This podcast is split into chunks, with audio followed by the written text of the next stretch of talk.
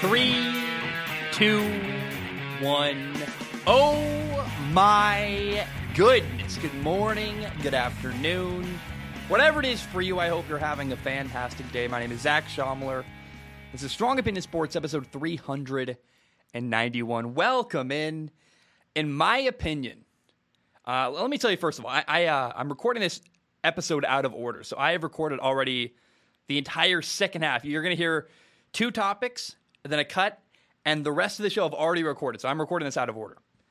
And in my opinion, this is one of the best, if not the very best episode of Strong Opinion Sports I have ever made in my career. I'm very proud of it. Uh, I want to set the bar high here. I want to set the expectation clearly. I, I really think this is a good one. And uh, you know, one other weird shout out. This is a, a fun side thing. Later in the show, uh, you're going to hear me reference a weird exotic bug, and my fiance, you know, put on the the big boy pants and took that out for me. She was the hunter who killed that bug, and I I am not gonna lie. So uh, there's this weird bug that we'll get to later. I tried to kill it, and it crawled on me, up my arm, up my back, faster than anything I've ever seen in my entire life, and then flew away. And I felt the little legs and the shell of it, and it, it's. You ever seen a cockroach move? It was that, but it was even faster than a cockroach. It looked like a an earwig and a cockroach had a baby. It terrifying. It was yellow. It could fly. Awful, disgusting creature. Shout out to my fiance, my future wife. She killed that crazy bug. Great. I'll reference that later. I know that's it doesn't make any sense to you, but I want you to know that because I don't. I can't tell you later because I already recorded later. So, uh, this is a very very long episode, and I'm gonna. This intro to the show is gonna be. I'm. It's already long, and so I'm gonna just. I have a couple things to say. I'm gonna get them all out. Uh, a very very long episode today.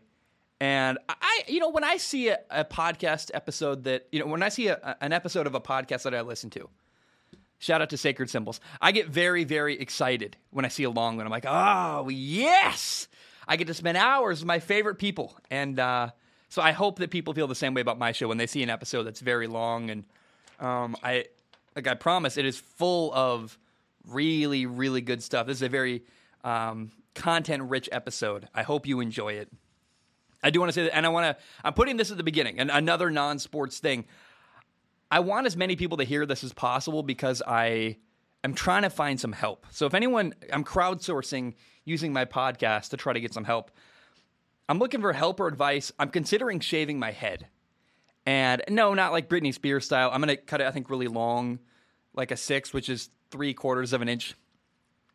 And I'm not sure if it's gonna look good or not. I I kind of don't care. Like you can look at my background, you can clearly tell I don't care that much about aesthetic. Uh, I have a plan. I'm gonna put some shelving here, put like my baseball gloves and baseball. I'm gonna I'm base because I, I I live in a tiny apartment. I need to use the space as efficiently as possible. Like every little square foot matters. So behind me, it's gonna be quote decorations, but also just a shelf to store like my basketball, my footballs, our baseball gloves, our baseball. I just I've just bought two new baseballs. Uh, literally last night for like five bucks, and I'm very excited because my fiance and I can play catch with our baseball, uh, our new our new baseballs. I'm really excited about that. Anyway, I clearly don't care about um, aesthetic because if you look at the show, obviously I care about function, and I'm getting really annoyed by my hair. I'm really tired of it. It's hot. I have to like. I have to style it, and I hate style. Like, why? Can I just have short hair that looks the same every day, like uniformity? And uh, if anyone has any advice or cuts their own hair, please write in, let me know. I'm looking for any tips at all on how to cut your own hair or what they think. I, I do have some clippers I bought. I, I, think they'll be great, but I, if anyone has like, if there's anything I am not, I, you think I haven't thought of or that you wish you'd known when you cut your own hair, please write in, let me know. I would love the help. Now, I have two corrections real quick before we get into the main show. We'll talk about the Bengals, we'll talk about the Jaguars. I got a massive topic today redrafting the Giants. I, it's my magnum opus. It's like this incredible. I'm I'm I'm I'm, I'm hyping up the show a lot before I even get into it, but I I'm proud of it. I worked hard on it. It's a, it's very long, and I'm very proud. Uh, no, correction number one today, and, and it's actually a correction of a correction, which is very shameful. Like I can I trust anything I say? Like I say something confidently, and then I realize later, oh, that was wrong. Even though I was trying to, because I I, got, I corrected my Raiders thing And then I decided to add like three minutes of content to that. And in the three minutes, I got another thing wrong. So I said that the Tuck Rule game, which I referenced last episode, happened in the AFC Championship game between the Patriots and the Raiders. It was not the AFC title game, it was the 2002 divisional round of the AFC playoffs between the Patriots and the Raiders. That was when the Tuck Rule game took place. Now, correction number two. Some people wanted me to say this, and I, I, I might as well do it. I, I think part of why Marquise Hollywood Brown's nickname is cool is because it has a double meaning. But some people were upset I didn't mention that the reason why he is called Hollywood Brown is because he's from Hollywood, Florida. So I think it's it's both. It's that he's a, a star receiver who also is from Hollywood. So you call him Hollywood, knowing that it's a double entendre. Is that even the right a double meaning? Probably entendre might be like you know the of the sexual variety. It's horrible. I'm too tired for this. Um, anyway, anyway. oh no! Don't unfollow me. Um, let's jump into Monday uh, to Thursday night football. Not Monday, Thursday. On Thursday night football, the Cincinnati Bengals beat the Jacksonville Jaguars 24 to 21. I gotta say, as a I I consider myself a massive fan of Cincinnati, Ohio. Like I, it's of the lower 48 states. I live in Hawaii now, but if I were ever to live somewhere in the lower 48, I, I wouldn't. I'd probably go to Alaska if I were ever to leave Hawaii. If I if I was a millionaire, for example, I'd buy a second house in Hawaii, in Cincinnati. In, I love, love, love Cincinnati. I would make it my base of operations for like half the year. I, the summer there would be incredible. I like the winter in Cincinnati too. I would go there for football games. I love Skyline Chili. I think it's beautiful. The Emerald City, it's clean, it's nice. I just was watching that game last night. It's a night game in Cincinnati. And I just wished I could have been there. Like you could, there was this energy in the stadium. I love the city. I love the stadium. It's along the river. That's a special place on a Thursday night for a game. And I, I just was watching, going like, oh man. Now there's also a moment I want to mention. Uh, uh, it's not on my notes, but before halftime, the Bengals were backed up on their own like six inch yard line. And credit to the Jaguars, they didn't jump off sides. But the Bengals, I thought, had a really smart little coaching point I want to highlight.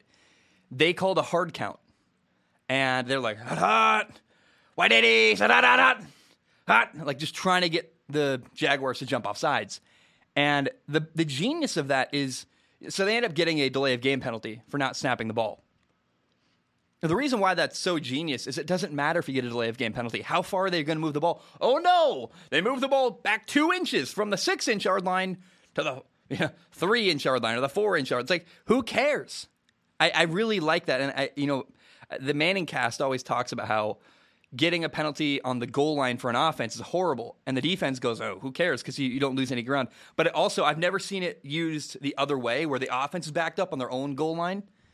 And they're like, oh, we, we got nothing to lose. Let's just waste time. Let's just get multiple delay of game penalties, try to get the Jaguars to jump off sides. Really, really intelligent football. And I, I, I had to shout out that because I was like, I was like, oh, yeah, that's true. If you're backed up, I, I wish I'd thought of that when I was playing quarterback. Because, like, yeah, if you're backed up, I, I, had a play where one time it was a low snap. I dropped it in the end zone, and a, defensive end was coming right off the edge, and I picked up the ball, I juked him, and I threw a, a, a what do you call it, a, a, wheel route to my running back out of the backfield. And it's so funny on film. You see the the coach, Skyline High School. The coach uh, was like literally celebrating, and you see the whole sideline. They all raise their hands. They all start celebrating and then they see me pick up the ball and throw for like a 45 yard gain, and the guys' hands go from up celebrating to on their heads, like just horribly sad. But I, I didn't even need all that drama if I'd known and had the foresight to think, hey, by the way, you're on the half yard line. Who cares if you get a false start? Who cares if you get a delay of game penalty? Where are they going to push you back? They have nowhere else to move you. So just screw it. Hot, hot, hot, hot just take take the penalty, and maybe they jump off sides and you get five more yards and you get more room to run your offense. I think that's amazing. Okay, let's jump in. this will be. I, I, always try to admit when I'm wrong. I, I think it's a core value of mine. It's very, very important. It has made me a better fiance. It's made my relationship better. It has made my career better. In any aspect of life, I truly believe you have to have the humility to admit when you're wrong. And people often say, "Well, you're flip flopping. You're this. You're that." No, no, no, no. I, th- in my opinion, I think it's mature to be able to say, "Hey, I thought one thing, and I was proven wrong with new evidence." And so I always try to make a point to share when I am wrong. And I was wrong about the Cincinnati Bengals. And it's very clear now, and it's clear enough that I have to admit it. So, through four be- games, the Bengals are 3 and 1. And I predicted they would go 4 and 13 la- uh, this year. I almost said last year. I meant this year. And now, after four games already, the Bengals only need one more win to bust my prediction. And there, there's no way this Cincinnati Bengals team goes 4 and 13. It's just not going to happen. And, and I actually, based on what I've seen now through four weeks, I can't believe I thought that. I can't believe, I truly did believe. When I said it, I was convicted in what I believed. I thought the Bengals were going to go 4 and 13. And I, I, there's no way this team I've watched now, four games in a row, they're not going to lose 12 of their next 13 games and go 4 and 13. It's just not going to happen. They're, they're, they're too good. And another thing I was very wrong about with Cincinnati was Ja'Marr Chase. When the Bengals drafted a wide receiver, Ja'Marr Chase, number five overall, I thought, and this happened earlier this year, they drafted him. He's a rookie. And I thought, man, he's a great player. He's going to score a lot of points. He'll be fun to watch. I had no doubt Ja'Marr Chase is going to be a star in the NFL. But I thought, you know what? He's not going to help them win football games because receivers, they don't they don't win games. I, how many years did we watch Calvin Johnson lose? It didn't. He Calvin Johnson was not enough to help his football team win. Larry Fitzgerald. Uh, there's other examples. I, I can't think of them right now, but those are two that come to mind of great Hall of Fame receivers that could not help their team win. Well, eh, I was wrong about Ja'Marr Chase. Ja'Marr Chase has made a huge impact on the Cincinnati Bengals team. And it's making me, you know, I don't know, because Calvin Johnson still always prove wrong. He's a Hall of Fame receiver who wasn't enough to help his football team win. What does that say about Ja'Marr Chase? I don't know, but Ja'Marr Chase is a big reason why the Bengals are 3 and 1. You can't deny that. He had four touchdowns in the first three games this year, three long touchdowns, too. Like, people, you have to understand, Ja'Marr Chase is changing the game. He's creating points. It's one thing to finish off a drive, you get a two yard touchdown catch, the team drives down the field, you're just the final cherry on top. That's not what Ja'Marr Chase is. Ja'Marr Chase is like making drives into touchdowns by himself multiple touchdowns longer than 30 yards. Very, very impressive to me. Week four against Jacksonville. He didn't have a touchdown against Jacksonville.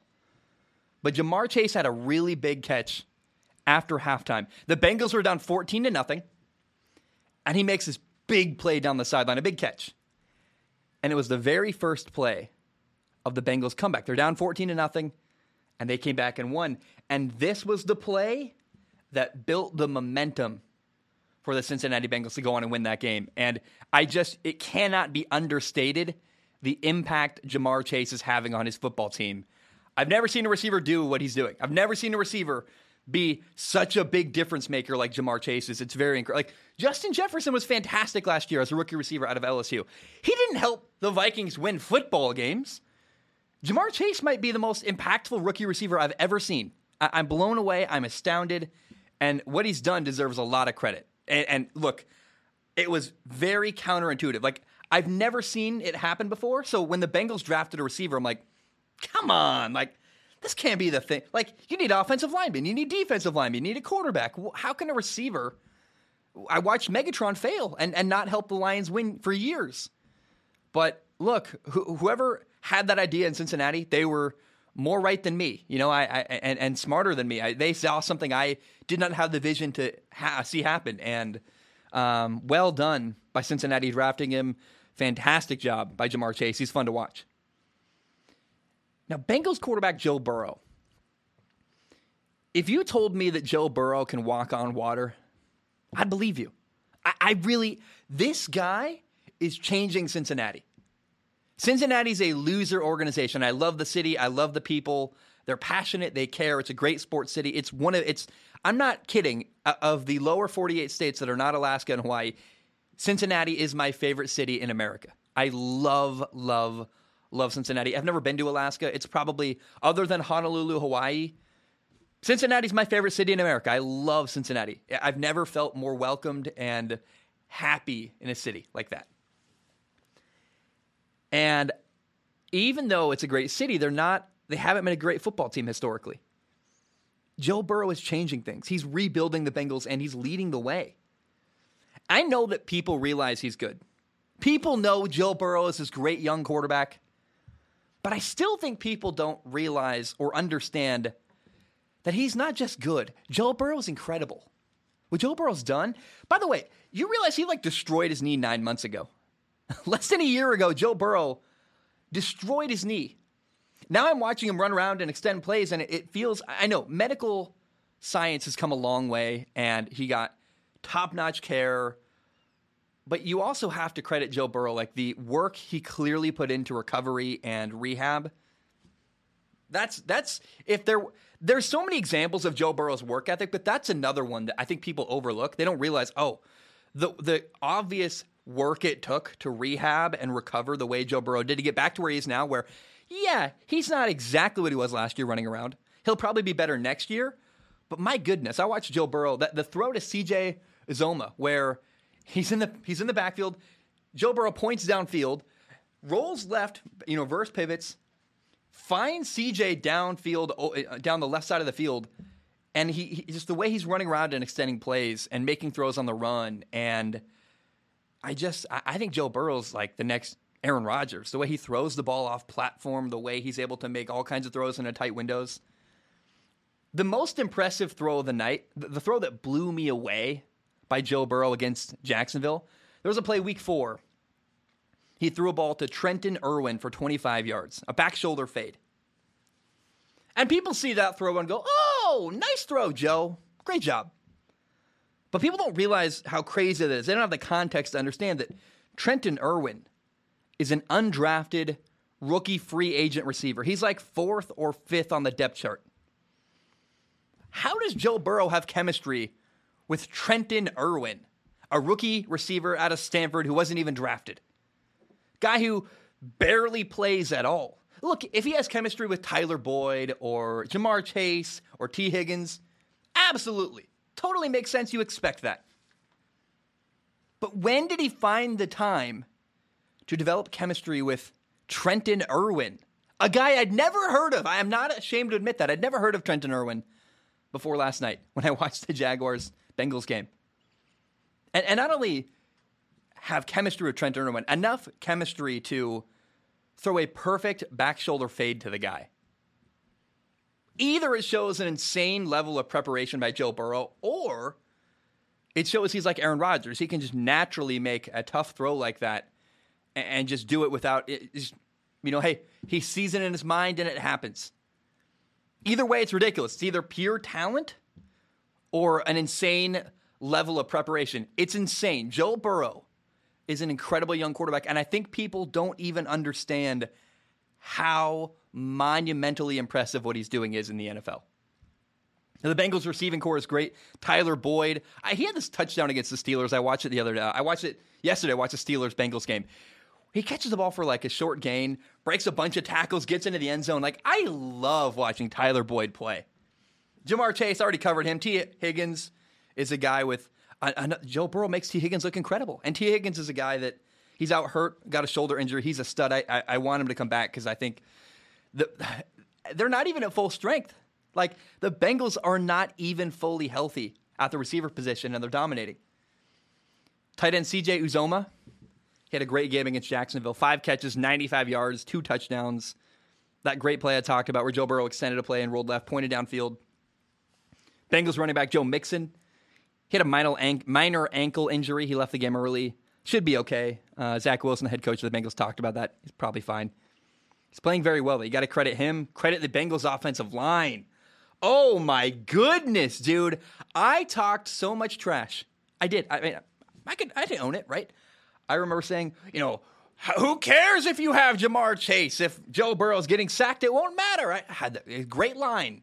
Wrong, wrong, wrong. Uh, the offensive line for Cincinnati is run blocking incredibly well. They're opening big holes. They're making uh, Joe Mixon's life very easy, and they're doing a good job protecting Joe Burrow. I, I just they have exceeded my expectations a ton. I was wrong. I made a bad prediction, but I also I can admit that I was wrong. When I see I'm wrong in my head, it's it's very clear. Like this Bengals team is not bad. They're a very good team, in fact. Also, the Bengals defensive line deserves credit. They've been really good. Sam Hubbard, Trey Hendrickson. Trey Hendrickson came in from New Orleans. Sam Hubbard's on a big contract. DJ Reader, Larry Ogunjobi, BJ Hill got traded in from the Giants. That looks like a really good trade for the Bengals. Like they they fleeced the Giants there. Cam Sample's a rookie had a great career in college. He's a really good defensive end. Had a sack against Pittsburgh. There's so much depth on this defensive line for the Bengals. It's like it's just a guy gets tired or worn out, next man up, and then they, they get pressure. And they had pressure. I know it. If you look at the stat sheet, you're like, well, they didn't do very much to get pressure on Trevor Lawrence, the Jacksonville Jaguars quarterback. They, they had a ton of pressure on Big Ben. Big Ben's an idiot who holds on to the ball way too long and just would not let a play die, would not check the ball down, would would not, you know, it just uh, Big Ben is infuriating. And look, the Bengals have made his life uh, made his life very difficult in Week Three. But if you look at the the box score, you're like, well, the Bengals defensive line they they didn't have a single sack. The only sack was uh, what's his name Wilson, the linebacker. So uh, here's the thing: Trevor Lawrence was running around, was keeping plays alive, and he had to leave the pocket constantly because of the pressure that the Bengals defensive line got. And this Bengals defensive line is making a big impact. There was a play, they stopped Jacksonville on fourth and goal from the one yard line, and that stop was the difference in the game. Cincinnati won by three points. If they give up a touchdown there on fourth and goal, ball game over. Shout out to this Bengals defense. They're great. I, am very impressed with them. And the defensive line. I, I knew they were good, but it's I knew that Sam Hubbard was good. I knew that Trey Hendrickson was good. BJ Hill, Cam Sample, these guys are emerging, and you're like, dude, they're so deep. It's crazy. Now, Bengals linebacker Logan Wilson, this guy is having an unbelievable stretch of games. In the last three games, Logan Wilson has 33 tackles, three interceptions, and a sack. A sack on Trevor Lawrence last night. Do you understand that Logan Wilson last year as a rookie, in 12 games, had 33 tackles? He's had that many tackles in three games this year. It's like, what? It's unbelievable. The dude is way, way better. And then finally, the Bengals coach, Zac Taylor. The, you know, I spell my name Z A C. Whenever I see Zac Taylor, how he spells his name, I go, ah, puts a smile on my face. He played quarterback in college. I thought that Zac Taylor was on the hot seat this year. I made a video like the five coaches or whatever on the hot seat. He's done a great job. And his offense looks like the Rams, frankly. He came from the Rams, he was under Sean McVay. What I love that the Bengals are doing, their play action from under center. It's a new wrinkle. They kind of they didn't add it against Jacksonville, but I saw them run the they they, they were under center way more against Jacksonville. They had Joe Burrow running hard play action where you head fake it down, look like you're gonna hand the ball to the running back, then pop right up. And it's it was beautiful. It was so effective. The play design is fantastic. I uh, I've been very very impressed with the Cincinnati Bengals. They're three and one. They're having a great year, and I was very very wrong about the Cincinnati Bengals. Okay, uh, the Jacksonville Jaguars deserve some love. It would feel dishonest if I did not acknowledge the progress the Jacksonville Jaguars are making. This team is already better. Four games in, they're better now than they were during week one. And I saw a comment two days ago, or you know, whenever I covered the CJ Henderson trade, you know, I'm so busy, I pull so many all nighters, I don't remember the days all blend together. Whenever I made that topic, I saw a comment that said, someone said, Urban Meyer is destroying the Jaguars. And I saw that comment and it made me pause. I'm like, hmm. I had to reflect and wonder, am I being fair to Urban Meyer, the Jaguars' new head coach? Remember, Urban Meyer took over a terrible team, a team that lost 15 games in a row last year. He's also got a starting quarterback who's a rookie, Trevor Lawrence. Never played in the NFL before this year. And then on top of that, Urban Meyer's never coached in the NFL before this year. And I keep seeing people say the Jaguars are 0 4. And then the weirdest one is they're like, you know, the Jaguars have lost 19 games in a row. And I mean, I guess that's like an, an a, a noteworthy number. Sure. But remember, Urban Meyer wasn't there last year. Trevor Lawrence wasn't there last year. Urban Meyer hasn't lost 19 games in a row. Like you see on Instagram, people are posting a picture of Urban Meyer and saying, like, you know, the caption, the Jaguars have lost 19 games in a row, insinuating that Urban Meyer was part of that. No, don't blame Urban Meyer for the sins of the past. He didn't build this team. He didn't lose all those games last year. He's 0 4. And really, I think he's 0 2 in games that were competitive. You know, some games the Jaguars are going to play, they're not going to have a real shot because they're rebuilding. And I, I, judge the Jaguars on how they do against other teams who are in a situation like them that are also rebuilding. When people criticize the Jaguars for being 0 4, I think they're being too focused on the results and not paying enough attention to the context of what's actually going on in Jacksonville.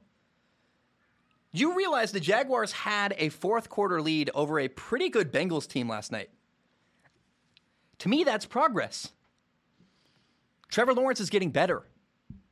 And last night, Trevor Lawrence had his best game of his NFL career. He's only four games in, but 17 for 24, 204 passing yards. He made good decisions. And Trevor Lawrence gave his team a chance to win that game last night. They get that fourth and goal, they win. there was a fourth and goal in the first half. And, and I don't we don't need to debate the decision making, but my point is Trevor Lawrence did enough to win, to beat a good Cincinnati team.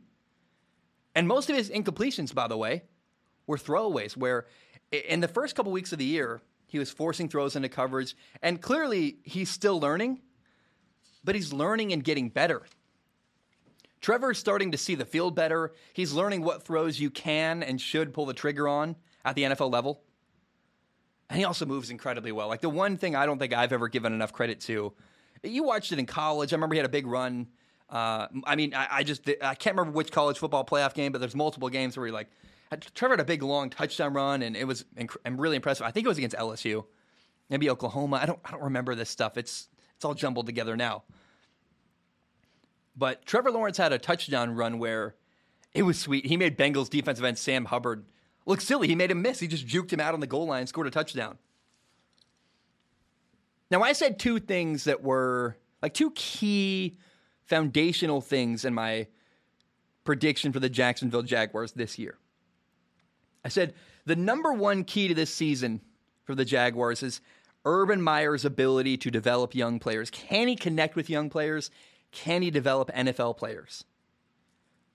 Check, he's doing that. There's too many guys making progress and starting to make plays and stepping up for the Jacksonville Jaguars. I'm like, ah, okay, they're making progress. And then the second thing I said was that the Jaguars are rebuilding. I said, let's judge the Jaguars on games against other teams that are rebuilding. When if the Jaguars play the Rams tomorrow and get destroyed, of course that's going to happen.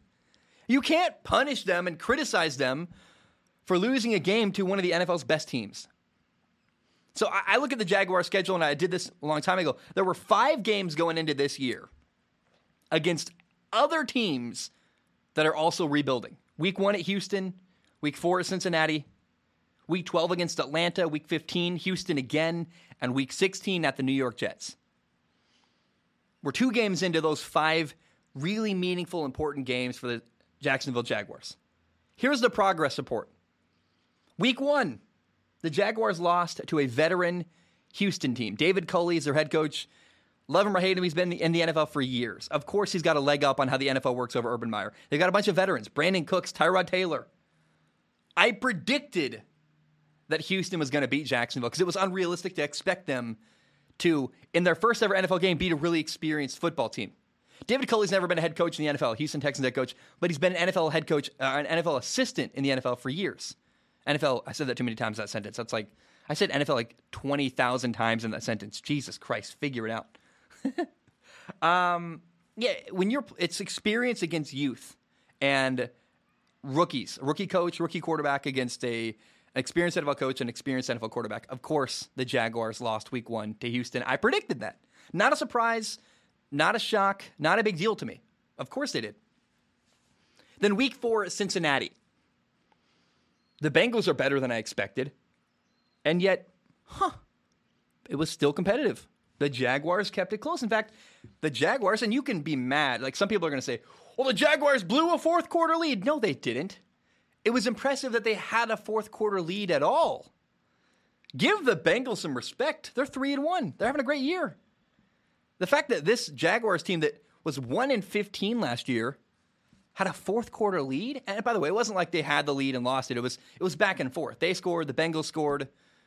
Then the you know I, just I don't know. I, hey, in fact, you know if they get it on fourth down, if they can stop the Bengals, then the Bengals had a great drive where the Bengals had the ball end of the fourth quarter five minutes and 33 seconds left, and they didn't give the ball back. So, like, you can't. Come on. That's a, it's, I don't know. So, progress report is hey, week four at Cincinnati was competitive. Week one, they lost a game I thought they should have lost. You know what I really saw last night? The Jaguars are probably going to beat the Jets week 16. Because going into the year, the question was how quickly can Urban Meyer learn how things work in the NFL? The NFL and college are very, very different. And all the coaches that Urban Meyer is competing against have spent years in the NFL. They know how things work. They're not learning how stuff works, they're preparing. It's a different process. But Urban Meyer is not an idiot. You don't win multiple national titles in college if you're a bad coach, especially not at both Florida and Ohio State. I know they're blue bloods, but to win national titles at multiple programs is impressive. I, I don't care who you are, you can't argue that person's a bad coach. And so give Urban Meyer some credit. Like, he can figure this out. He's already making progress. Now, some interesting stuff has happened in Jacksonville. They just traded away their 2020 first round pick, CJ Henderson. Although, remember, Urban Meyer didn't draft CJ Henderson. He inherited him and is trying to make it work and did try to make it work and the more I learn about that trade and about CJ Henderson, the more it sounds like CJ was having problems off the field. And like Florida, geographically being there near friends and family, might have been the problem. Like, no matter what you do, Urban Meyer was not going to make that work, I think, with CJ Henderson. So to get a tight end in that trade that is going to help develop your young quarterback, Trevor Lawrence, and make big plays catching the ball, that's a great trade. The more I think about that trade, the more I'm like, man, I, I, made it sound like, and I did. I even predicted like this is gonna be the C.J. Henderson trade, and the the Panthers are gonna win the trade. Actually, I think the Panthers are saying we have a young we, Tommy Tremble, a tight end we like. Dan Arnold we, is solid, but let's take a shot, roll the dice on a guy C.J. Henderson who's got clearly a lot of potential, and see if we can help his off the field issues and make it work. We we fix Sam Darnold, can we fix C.J. Henderson? But Urban Meyer realized I, am not going to be able to fix CJ Henderson because of what's around him in Florida. Let's get something positive out of this interaction and get a tight end who's going to help our young quarterback. I think the trade was a, actually a home run for Jacksonville, and no one's going to tell you that. No, it's it's so unpopular to trade away a first round pick, but you have to give some respect to off the field issues and context. I mean, uh, the whole theme of this episode apparently is context, context, context. But Urban Meyer inherited a difficult situation with CJ Henderson and turned it into something positive at least. That deserves praise, in my opinion. Now, there were some concerns early on. Remember, Urban Meyer made some rookie mistakes. He made the NFLPA mad. He traded Gardner Minshew away after giving him a ton of snaps. I thought that was kind of weird and bizarre. I, I wondered if Gardner Minshew like quietly behind the scenes asked for a trade and said, "I'm not happy here. I I want a chance where I can compete." And Urban Meyer's like, "I'm not going to keep a disgruntled quarterback on my roster." We got C.J. Beathard, who's a veteran. Let's just let C.J. Beathard mentor Trevor Lawrence, and I'm sure Gardner, who wanted to play and was you know kind of what's the word like angsting for attention and playing time, that was unhelpful to the organization. Now there were some reports that you know the there could have been some red flags. Apparently, Urban Meyer was flying off the handle, taking over drills, and had some disgruntled employees. I, I don't know. I, you know what I look at is the there's a great video of Urban Meyer saying hi to Joe Burrow before the game. Urban Meyer looks like a nice human being. I, have always envisioned him like a car salesman, the Christian guy, the yeah, southern the southern charm, and let me talk about Jesus, and I'm going to develop you, young man. But he actually seems like a, I mean, like a stern, wise, intelligent. I don't know. I, I just I always had a, a view of Urban Meyer through Tim Tebow's eyes, not through my own. I read I read about him in Tim Tebow's book, and the more I, I develop my own opinion of Urban Meyer, the more I go, huh, this guy's not bad. This guy is actually growing on me. I also wish that Travis Etienne hadn't gotten hurt. It looks like now, because he's hurt, people are going to go, oh, bad pick, no impact. Why'd you draft Travis Etienne?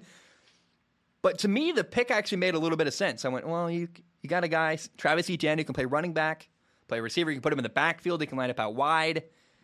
He's like Curtis Samuel, who Urban Meyer had at Ohio State, or Percy Harvin, who Urban Meyer had at Florida. I mean, Percy Harvin had concussion problems, but Percy Harvin in the NFL, did you watch what he did that year he played in Seattle? They won a Super Bowl, and Percy Harvin was like this unnecessary cherry on top. He was making play after play after play. And uh, Urban Meyer said, I want a Percy Harvin. I'm going to make Travis Etienne into Percy Harvin. I'm going to say, hey, he's a great receiver. We'll teach him how to play receiver. We'll put him all over the field. We'll make plays. It's, it's very disappointing that Travis Etienne got injured because now it's just a. And there was never really an opportunity for that pick because of the injury there was never an opportunity for Urban Meyer to be proven right. It's like, oh man, and did the general manager? I, I don't actually, I, I couldn't tell you the name of the general manager in Jacksonville. Is it Urban Meyer? Is there a guy? I should know that. I apologize for not knowing that, but I've been so focused on Urban Meyer, I've, I've totally overlooked that side. And it's funny, I did a whole topic about how we forget about the general manager because the coach is so forward, you know, front facing. But um, again, it, Trevor looked really good against the Bengals. Trevor Lawrence is developing. I believe Trevor Lawrence is going to be good. I was skeptical. I shared. I try to be devil's advocate like I always do.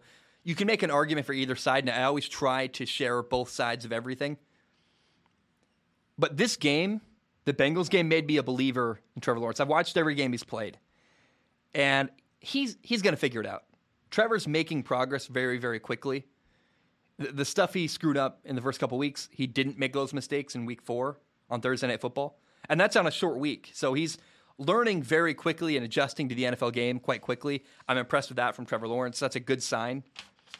So you can hate on Urban Meyer if you want to, but I ask that you be fair to Urban Meyer. Do not ignore context. He inherited a bad football team, and they're actually growing and showing signs of progress. And to not acknowledge that I think is intellectually dishonest. I just I'm not down for that. I don't like when people spin stuff to make it fit their narrative. I'm like, I'm not going to be that guy. I I can acknowledge that Urban's doing some good stuff, and personally, I'm starting to think it's going to work with him and Trevor. Remember, uh, you know the the one criticism of Trevor Lawrence I had, and criticism. I remember, devil's advocate. I'm trying to always say like, is there any bear? Is there any little thing I can poke here that could be true, and, and maybe is is a problem? But I always was worried. You know, Trevor Lawrence has never lost a game. I said he hadn't really lost in high school, hadn't really lost in college. Urban Meyer's never lost. Like, has Urban Meyer ever been 0 and 4 in his career? I don't think so. And I was worried, huh, you know, they've never lost. Are they going to handle losing? First of all, it seems like they're handling losing in a mature, healthy way. They're not getting, so far, does Trevor Lawrence seem discouraged and like downtrodden and ready to give up? No, he's fighting hard. He's getting better. He had his team in that game. He did enough to put his team in a position to win. If his defense gets a stop in the fourth quarter, if they convert a fourth and goal, like that was a winnable game the Jaguars almost got last night. And so you can say, well, Trevor's never lost like this, but also, isn't that the on the flip side of that? It's a good thing too because Trevor Lawrence, Trevor's always figured it out. Urban Meyer's always made it work, and so creative, smart, hardworking people tend to succeed. That's what Urban Meyer is. That's what Trevor Lawrence is. And they're, they're, make, they're getting better. So I, I just think that um, hate on Urban Meyer if you want, but don't ignore context. It drives me nuts. Let's be fair to Urban Meyer and the Jacksonville Jaguars. Guys, my name is Zach Shomler. I'm going to take a short break. I have to because I already recorded the rest of the show and uh, I, I, did it stuff out of order. So it is 8:35 a.m. here in Hawaii. This will come out. It's already two o'clock on the East Coast. Gosh, man, another all nighter. Um, I, dude, I, am having a good time. I, I, love you. I appreciate you. Uh, t- I, I guess I'll see you in a moment because I'm gonna take a break and come back and you'll hear what I already recorded. Coming up on the show, I got a topic called the rebuilding the New York Giants. It's a topic I worked very hard on, put a lot of thought and effort into. I hope you enjoy it. I'm very proud of it. We're also going to talk about Tom Brady and Bill Belichick. They, well, I'm going to compare Brady and Belichick to a Formula One driver and his team, and it's a really good comparison. There's some insight there. I think a lot of people haven't considered with that. Uh, we also got a really juicy bit of information about a Tom Brady quote that is outstanding information and really fun to talk about. So my name is Zach Shomler. I'm going to take a short break. Enjoy that stuff coming up. Have a have a great day. I'm gonna I'm gonna go put this out, but I'll see you in a moment. Because uh, again, the order I recorded this. My name is Zach Shomler. I'm gonna take a short break. I will be right back. And, and by the way, it's confusing to record stuff out of work. I'm as confused as you are, but there's like another two hours of the show. Enjoy it. I'll be right back. All right, we are back. Hope you're doing very, very well. Um, I want to share something on this segment. There's always something, right? There's always one thing that goes wrong or is unpredictable during this episode. I want to add a layer of tension to this segment. Uh, I, I some kind of bug got into the studio right before I started recording. It's like a looks like an earwig and a beetle had a baby. And I have a lot of stuff that I'm really excited to talk about during this segment. And I'm, I'm just like praying. My fear is that it either will make an appearance on me or in front of me and terrify me, and I will make a crazy, like, embarrassing sound, or it'll get in the lights and like fly around and just mess up the lighting. Or even worse would be imagine if it walked across the camera, uh, and then YouTube viewers would be like, "That's a bug," and I would maybe I would notice it. I don't know. So uh, let me just tell you, I'm going to record for like an hour in a row. Just bam, bam. Got a lot of stuff to say, and I, I have to let you in on the fact that somewhere in this room, it, I, I tried to get it it ran away is some crazy tropical bug that I, I think is a beetle. I'm hoping is not an earwig, which are like the worst creatures known to man. Um, that's not true. There's got to be way worse creatures than the worst one is the spider in Australia that'll swim with you and then is also poisonous and will kill you. Australia, like my fiance talked about moving to Australia one time. I'm like, never happening. The bugs, I, I can barely handle the bugs in Hawaii. It's like the only thing I don't like about here. I'm like, I can't. I'm not doing Australia. Anyway, letting you know that could happen at some point. It probably won't. It's probably going to be scared it hears me. I think they I think bugs can hear. So that's a good question. I'm so sorry to go on this rant, but can bugs hear? Does anyone, anyone know the answer to that? Should I Google that? I'm going to Google that. I well, how did I end up here? I, I, I was trying to just let you in on a potential hiccup we could run into. Can bugs hear? Can bugs hear sound? No, Oh, oh, oh, oh, yes, yes. So, so not only, this is on Google, uh, which means it's probably true, right? I don't know. Not only do insects hear, but they may actually be more sensitive than other animals to sound vibrations. Insects sense and interpret sounds in order to communicate with other insects, blah, blah, blah, blah, blah.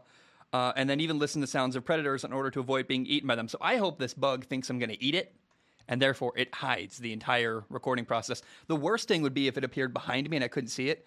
Imagine if it just slowly, ever so slowly, got closer and closer to me. I don't want to see that. I don't, I don't even want to think about that. Um, all right, let's jump in. Uh, I want to let you in on something. I have a new goal in my life. I have a new goal in my life that I did not ever think would be something I would want to do until the other day I saw on Twitter Stephen A. Smith said that, hey, the debate chair is open.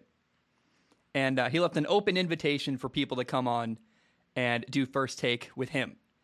And I would love to sit in that chair. I would love to be on the show.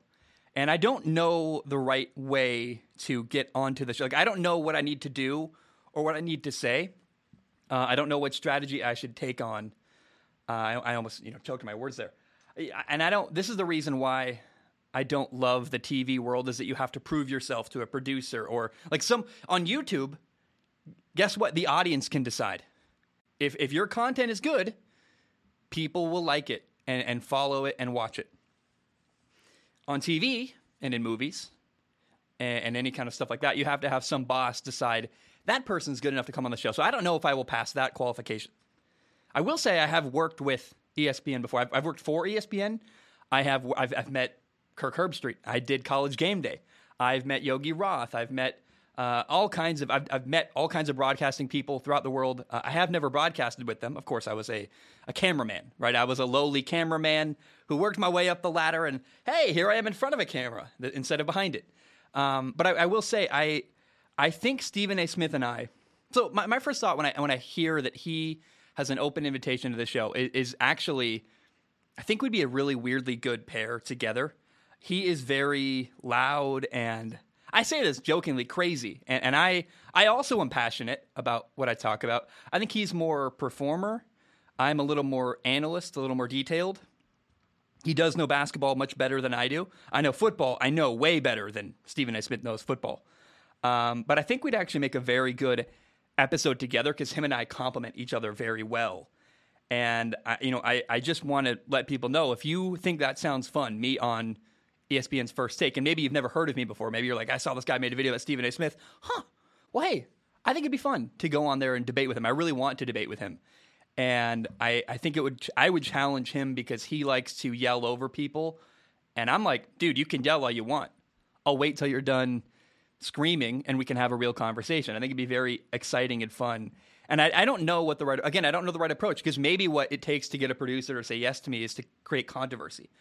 Because the thing that they, the one thing that TV producers and people on ESPN, the, the language they speak is the language of views, uh, views and watchers. And if they think that me coming on means they're going to get a lot of people to watch the show, then I'll make it on. So here's what I ask. If you think that sounds like a good idea, go harass Stephen A. Smith on Twitter and be as I, I don't know. I don't want to like le- like send an angry mob after him. Certainly, he has a way bigger audience than me. Um, but I think be, I think I would actually challenge him a lot intellectually and say, Stephen, that's that's a bad idea. That's silly. He can scream and be, do theater. I will wait uh, patiently till he's done with his diatribe. And uh, if you want that to happen, you need to flood his Twitter. One tweet is not enough. You need to send ten to like twenty tweets. Literally, flood every. If he posts a tweet on Twitter, you have to flood the replies with "Get Zach Schaumler on ESPN's First Take." And I want to go on. I think it'd be fun. Hey, comment on Instagram stuff too. It's just I've lived a my I've already been way more successful than I ever thought I would be. I live in Hawaii. I have a, a job doing what I love, truly, and that to me, I've already made it in my like I, I, I am not that well off. I, I, but I love my life. I love my career. If it never gets better from here, if I always live in a tiny apartment recording with a weird background that's kind of ugly, uh, I will be happy because I, I, love what I do every day. Uh, and I'm not really attached to. I don't need to go on first take to be like, finally, validation.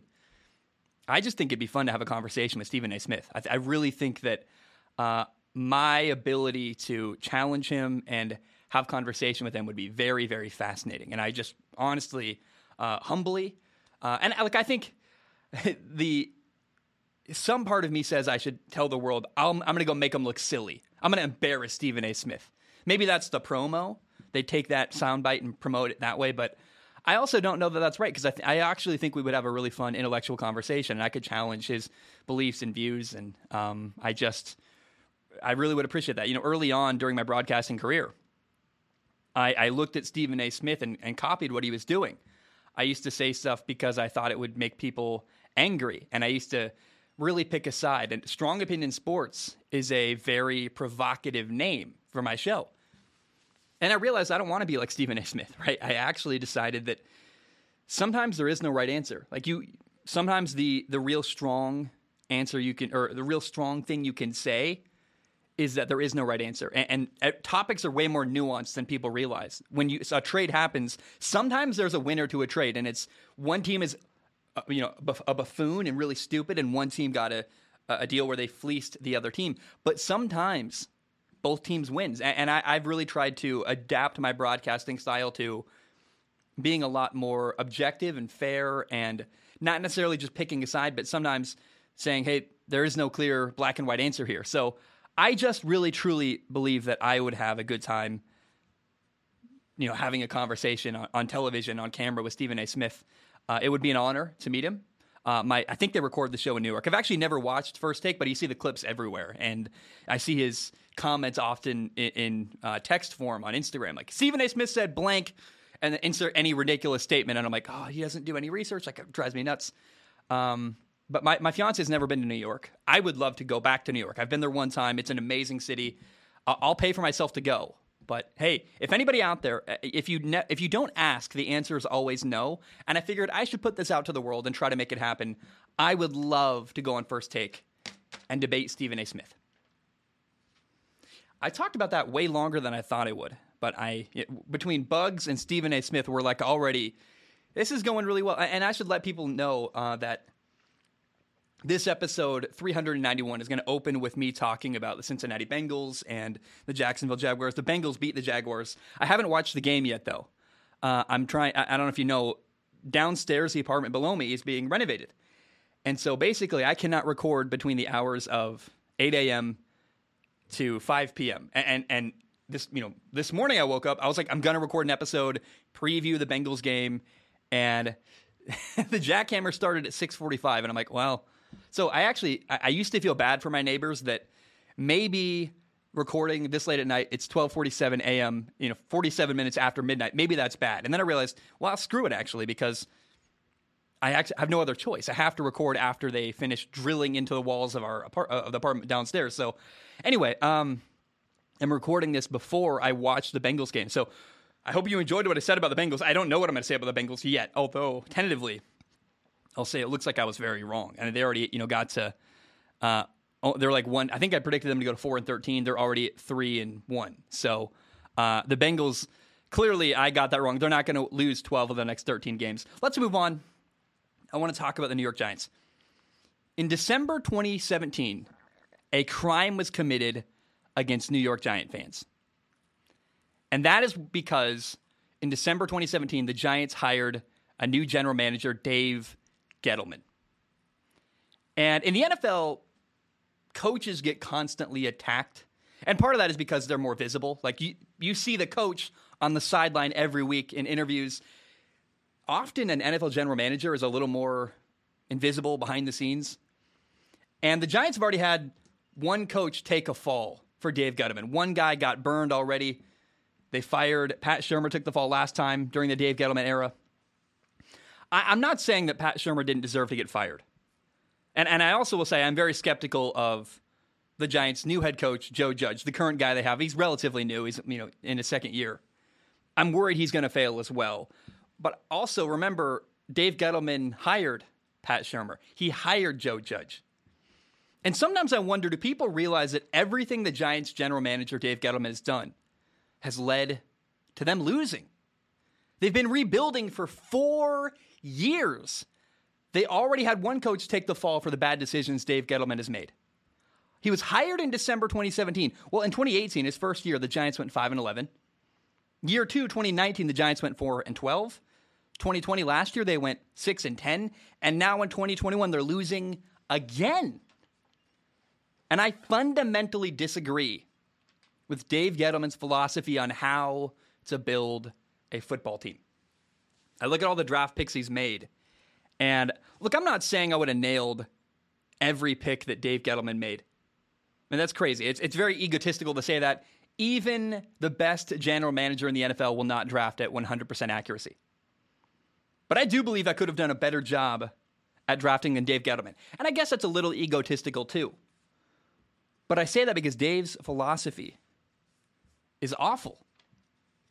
Here's the point of this topic. Here's where I'm going with all this. I want to highlight all the missed opportunities the Giants uh, have, have missed out on because they've drafted so, so badly. So call me Marty McFly. We're going to pretend that we can time travel and go back and fix everything because I think I like to live in the fantasy world and, and imagine what if I could blank? What if I could time travel? What if I what if I knew the future because I, I already have lived it and can go back and make the right decisions that Dave Gettleman already screwed up. So things went wrong from the very first draft pick Dave Gettleman made. He took Saquon Barkley, a running back, number two overall with his very first pick for the Giants in 2018. And let me be very, very clear Saquon Barkley is an outstanding running back. Here's the problem, though. How good is a running back without an offensive line? I'll tell you this I, I don't care how talented your running back is, without people blocking for him, he's not going to do anything. You never, ever, ever draft a running back that high in the NFL draft. This is where my philosophy already begins to disagree with Dave. And I feel like I can just call him Dave. Maybe I'll call him Mr. Dave. I'd love to interview him, by the way. I would love to interview Mr. Dave Gettleman, and and I'd be respectful and kind, but I would challenge him. Why do you? What's your like? Because his philosophy needs to be explained. Because I I certainly do not understand his approach and what he's done. It seems to me like Mr. Dave does not value the offensive line. If you need proof of that, look at the current Giants roster. It's it's embarrassing. And if I could go back in time, I would have the Giants drafting offensive guard Quenton Nelson, number two overall in 2018. A guard out of Notre Dame, a perennial Pro Bowler, a great leader. He would be the centerpiece of my offensive line. I'm going to build around Quenton Nelson on the offensive line. And by the way, you can get a quality running back later in the draft. I remember when the Giants won the Super Bowl in 2007. It was unbelievable. It was really fun. It was a. I wish I'd been a broadcaster back then. Um, it would have been so cool to cover that game. And back in 2007, the leading rushers for the New York Giants were Brandon Jacobs, a fourth round pick, Derrick Ward, a seventh round pick, Right, and this guy's name is spelled weird D R O U G H N S. Reuben either Drowns or Drones. I don't know how you say his last name. He was a third round pick. And then Ahmad Bradshaw, the leading, leading rusher in the Super Bowl when they beat the Patriots, the undefeated New England Patriots, Tom Brady, Bill Belichick. The leading rusher in that Super Bowl for them, Ahmad Bradshaw, was a seventh round pick. You do not need to draft a running back, number two overall, for your running back to make an impact. By the way, Nick Chubb was available in the second round. 34th overall, when they drafted Will Hernandez, they could have gotten Nick Chubb a running back instead. By the way, Nick Chubb is now a star running back in Cleveland. And he was taken 35th overall, one pick after the Giants drafted in the second round of 2018. So again, I would take offensive guard Quenton Nelson, number two overall, instead of Saquon Barkley. Then in the second round of the draft in 2018, if I could time travel, I would draft running back Nick Chubb instead of offensive guard Will Hernandez. And it's kind of funny. Like I actually think Dave Gettleman had the right idea here. You need to fix the offensive line. You need to draft a running back. Him and I just disagree on the value of offensive linemen because I would prioritize the offensive line. The O line is more important to be talented than your running back. Nick Chubb is good enough. Saquon Barkley's incredible, yes. But the difference between Nick Chubb and Saquon Barkley and the gap between Will Hernandez and Quenton Nelson is the gap between the two offensive linemen I just mentioned are way bigger.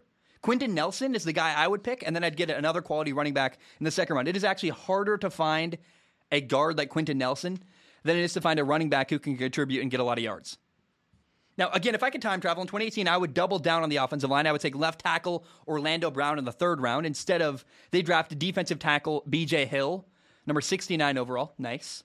BJ Hill got traded to the Bengals. He's doing well in Cincinnati, but he actually never really became what they were hoping he would in New York.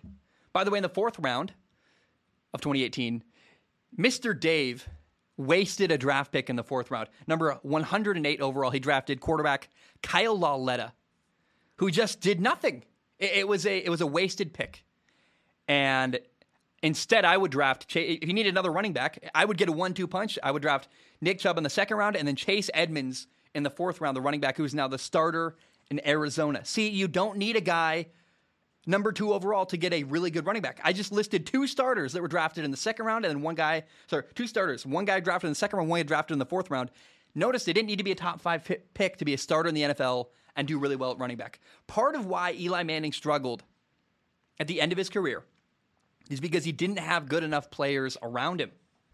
And I, I just think if, if it's me, and by the way, every player I'm mentioning is someone that the Giants did pass on. Everybody I I'm, mentioning I would have drafted this guy here. It's because he was drafted after that pick.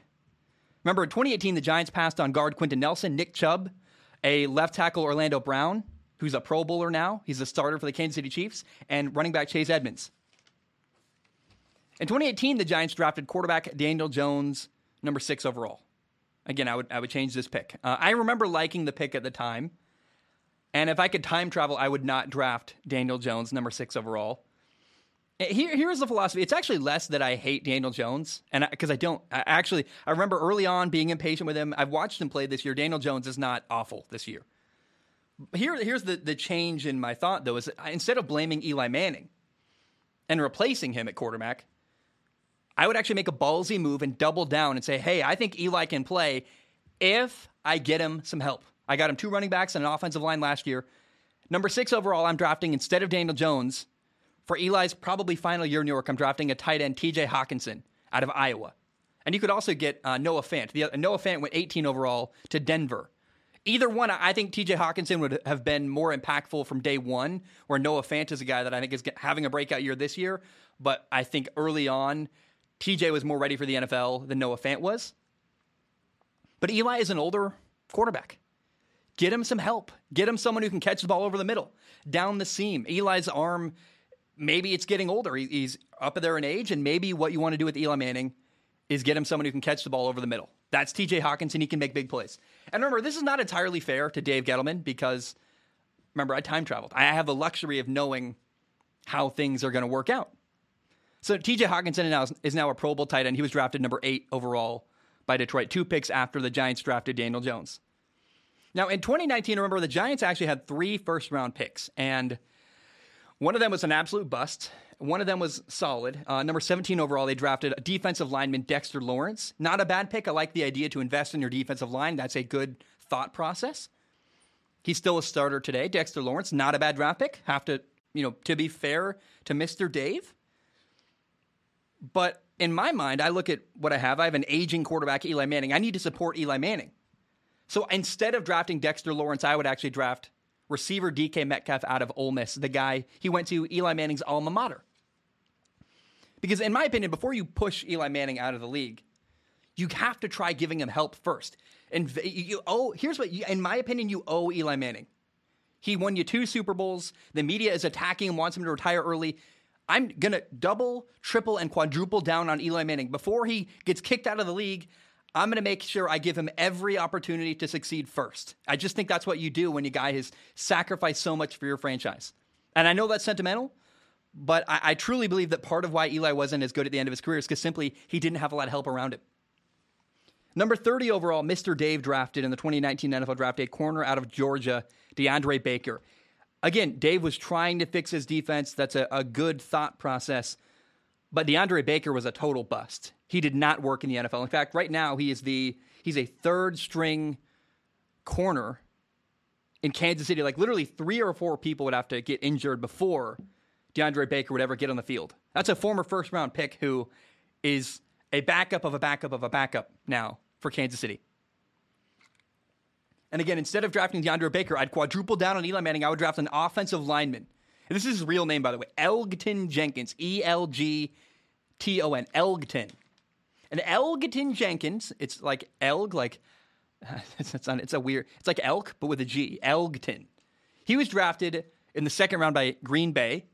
He's now a Pro Bowler. He can play anywhere, by the way. He played center in college at Mississippi State. Right now, this year in 2021, he's playing left tackle for the Green Bay Packers. Center, guard, left tackle. He's filling in for David Bakhtiari. He's on the uh, physically unable to perform list. Normally, you have Elgton Jenkins playing left guard. Uh, put him wherever you want. He, I want his. He's a Pro Bowl offensive lineman. He can play. I would draft Elgton Jenkins with a 30th overall pick. Again, support Eli Manning. And I do realize that all of my draft picks are on the offensive side of the ball so far. And I, I, have no idea who's playing defense for this Giants team that I've, I've built so far in this little exercise. But it's not like Mr. Dave's picks helped either. DeAndre Baker did not make the Giants defense better, so who cares? Let me just build around Eli Manning, and give him support at the end of the year. I know this. My team would be more fun to watch than the team that Dave Gettleman put together in 2019. So you have Eli Manning throwing to TJ Hockenson at tight end, DK Metcalf at receiver, three good linemen, Quenton Nelson, the leader at guard, Elgton Jenkins on the other side, Orlando Brown at left tackle, left tackle, right tackle, who cares? Eventually you want to make him your left tackle because he's a franchise player. You got two good running backs, Nick Chubb and Chase Edmonds. In my opinion, again, you owe Eli Manning to go all in and give him some support in his final year rather than what they did, which was get rid of people, not drafting people that would help him, get him bad players that didn't make him better.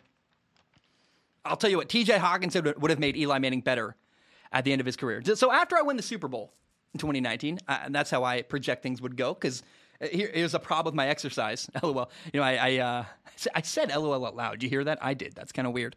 Um, Eli Manning is going to retire after he wins the Super Bowl in 2019 because I've built now such a good team around him. So he retires on top, and now we're running into a problem because my picks have been so good uh, that I've now changed the future. I cannot predict the future because I went back in time, I made different moves, and now my team's really good. So I, I can walk away, standing ovation. I can retire on top, just like Eli Manning. But let's keep it going. I want to keep pointing out Mr. Dave's failures as the Giants general manager because that's really what this topic is all about. Eli Manning goes out on top. He retires in 2019, end of the year. So now I'm the Giants general manager. I need a quarterback. And in real life, you know, in, in reality, number four overall in 2020, the Giants drafted left tackle Andrew Thomas. And by the way, they passed on Justin Herbert, the quarterback who went number six overall. And I know that sentence is pain because if you're a Giants fan, I'm telling you now, you could have had Justin Herbert as your quarterback. And if I could time travel, I would go back in time and pick Justin Herbert. I was actually wrong about him in 2020. I regret that. But since I can time travel again, I, I, this topic, I, I know the future. I know that Justin Herbert's going to be amazing. I know that I'm going to be wrong. I'd make fun of the guy on YouTube talking about Justin Herbert being a bust because I was clearly an idiot there. And I would take Justin Herbert. Now, Daniel Jones, not horrible. He's been very solid this year, but every Giants fan, you're lying to yourself if you try to tell me that you would rather have Daniel Jones at quarterback than Justin Herbert. That's just not true. However, left tackle was a good idea. Maybe, maybe, maybe you're like, well, we like our situation. Maybe Eli Manning doesn't retire. If you are really committed to drafting a tackle in 2020, top five, Andrew Thomas had a rough rookie year. He's better this year. He's making progress, but the guy I would have drafted probably was Iowa tackle Tristan Wirfs. He was also available. He's been the tackle blocking for Tom Brady in Tampa. They won a Super Bowl. Clearly, he can play. However, again, if the Giants were good in 2019, they probably wouldn't have a top five pick. I think that makes sense to me. And you could have also drafted quarterback Jalen Hurts or quarterback Gardner Minshew.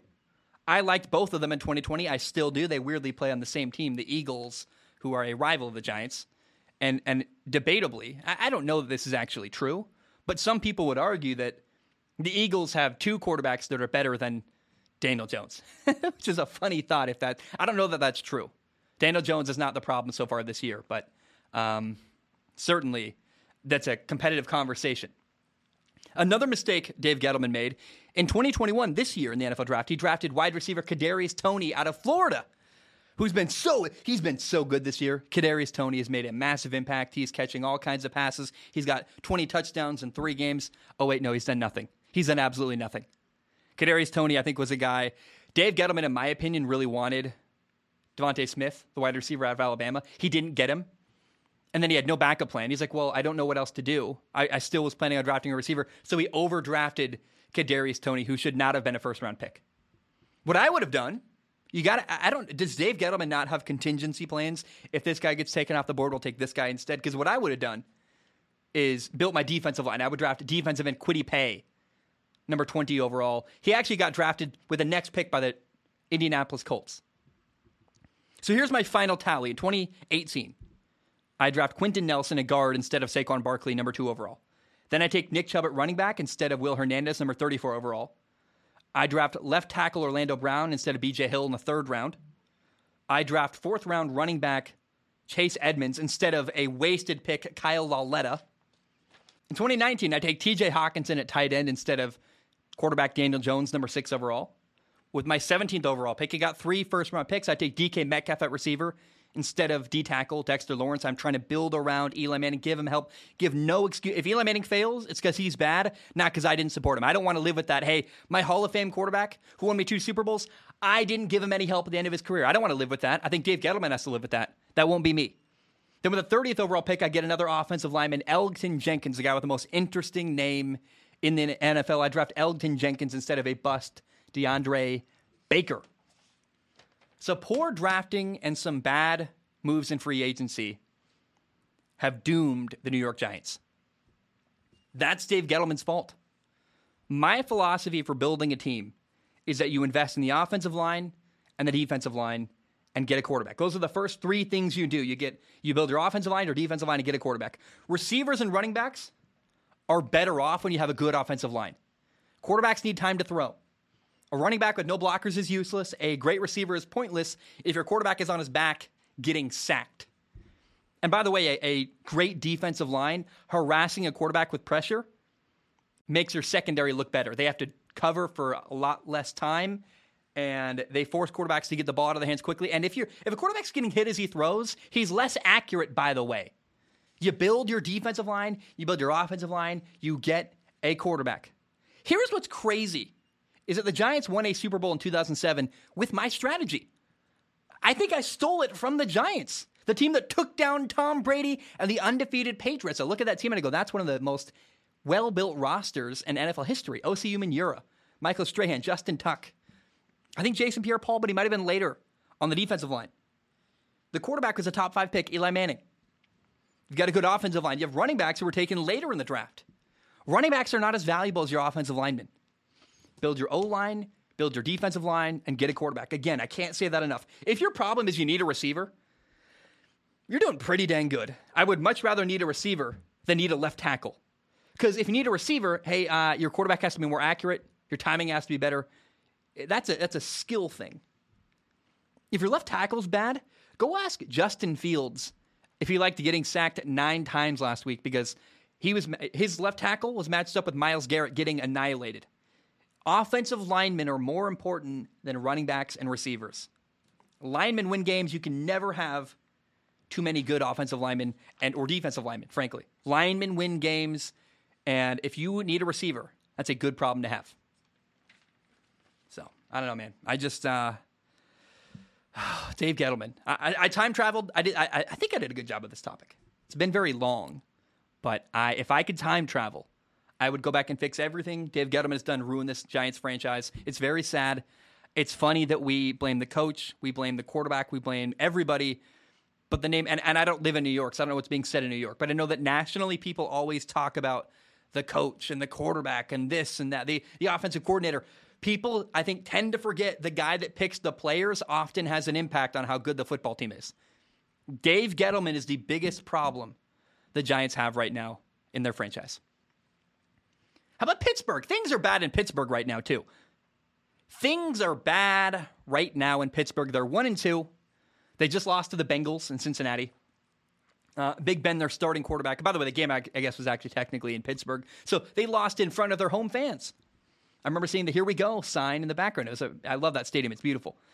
Big Ben, the starting quarterback of Pittsburgh, had two interceptions against Cincinnati last week in Week Three. He's been very, very frustrating to watch this year in the NFL. And people are quick to call him washed up. I would say, like, ah, it's only three games. I don't want to get so caught up in the moment that I forget that the Steelers beat Buffalo week one. It was, it was a good win. Big Ben did enough to win that game. That's a, I think, a very good playoff team, Buffalo. So it's not like Big Ben can't win this year in the 2021 NFL season. If he does enough to win, it's it's possible. They got a good defense. They got some stuff going for him. But against Cincinnati last week, Big Ben had two interceptions, and it was actually worse than it sounds because two interceptions is misleading. That can really mean anything. It could mean a ball was tipped. It could mean a receiver dropped a pass, and went through his hands, got intercepted. Maybe it's a Hail Mary before halftime. That's not really the quarterback's fault. You're trying to make a play and throw the ball up for grabs. Maybe it gets picked off, maybe not. However, the two interceptions Big Ben threw against Cincinnati, they happened because he has not grown. He has not changed as a quarterback. I was hoping that this year Big Ben would get the ball out quickly, take fewer hits, stop running around, stop trying to be a guy like who can run around and. Ex- I want Big Ben to be more precise this year in 2021.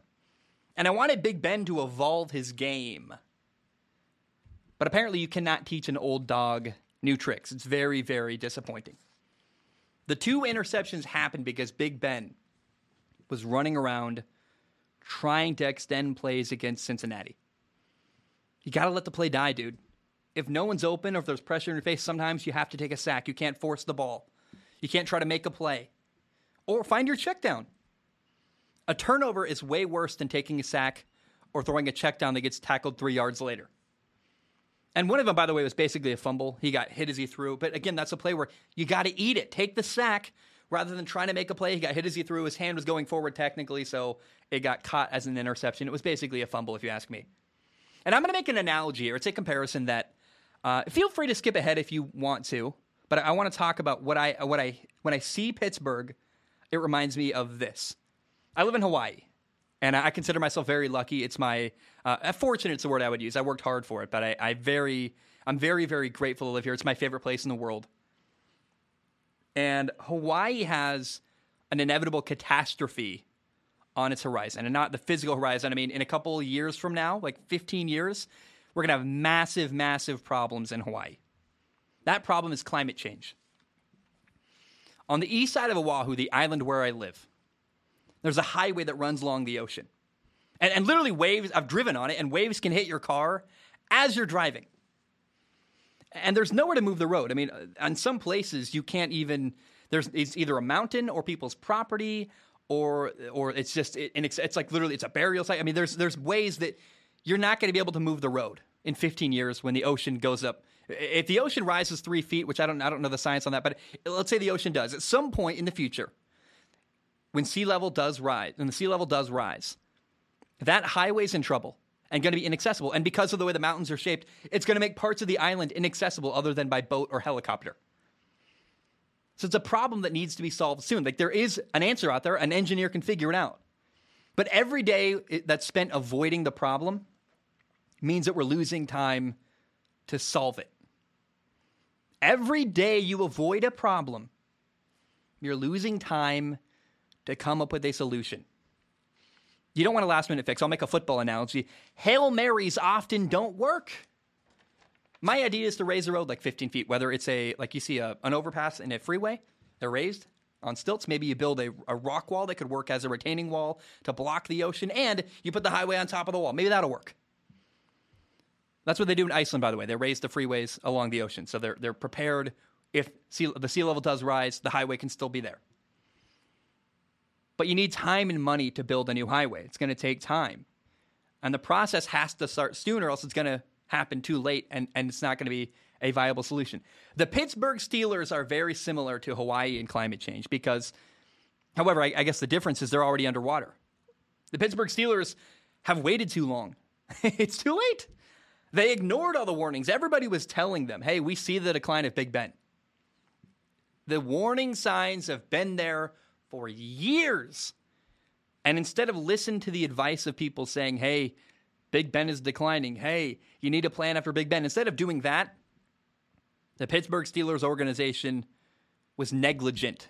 They didn't care. They didn't offer a solution. The team failed to come up with a plan. They're like, ah, let's just ignore it. It'll figure itself out. No, it won't. You have to find a way to win with Big Ben playing badly or replace Big Ben. So that's why they're losing. Management in Pittsburgh did not decide to solve the Big Ben problem. They're like, let's bring him back for one final year. Like, oh, okay, you guys got sentimental. And I get it. He's a Hall of Fame quarterback. He's won you two Super Bowls. Fair enough. But they didn't even trade for Gardner Minshew. They weren't like, let's let's just get a backup quarterback in case. There's no plan for after Big Ben in Pittsburgh. And they had plenty of warning. And they had plenty of opportunities to solve that problem, and they didn't do it. If it were me, I'd have a quarterback waiting for after Big Ben. Maybe that's Dwayne Haskins, although I don't think so. He doesn't even dress down for games. Mason Rudolph certainly is not the answer after Big Ben retires. And if you're a Steelers fan, I think this whole process is unforgivable. I don't know why people never challenge ownership or never challenge like people yell at the coach, people but the ownership is someone that if, if you want to punish ownership, don't watch, don't buy stuff, don't go to games. In my opinion, if you really love something, you sacrifice for it. And if I'm a Steelers fan, I would like I literally I'd say hey, I love I love the organization. I want them to win. I'm boycotting until they find a solution to Big Ben. I was once a Mariners fan growing up. I was a Seattle Mariners fan.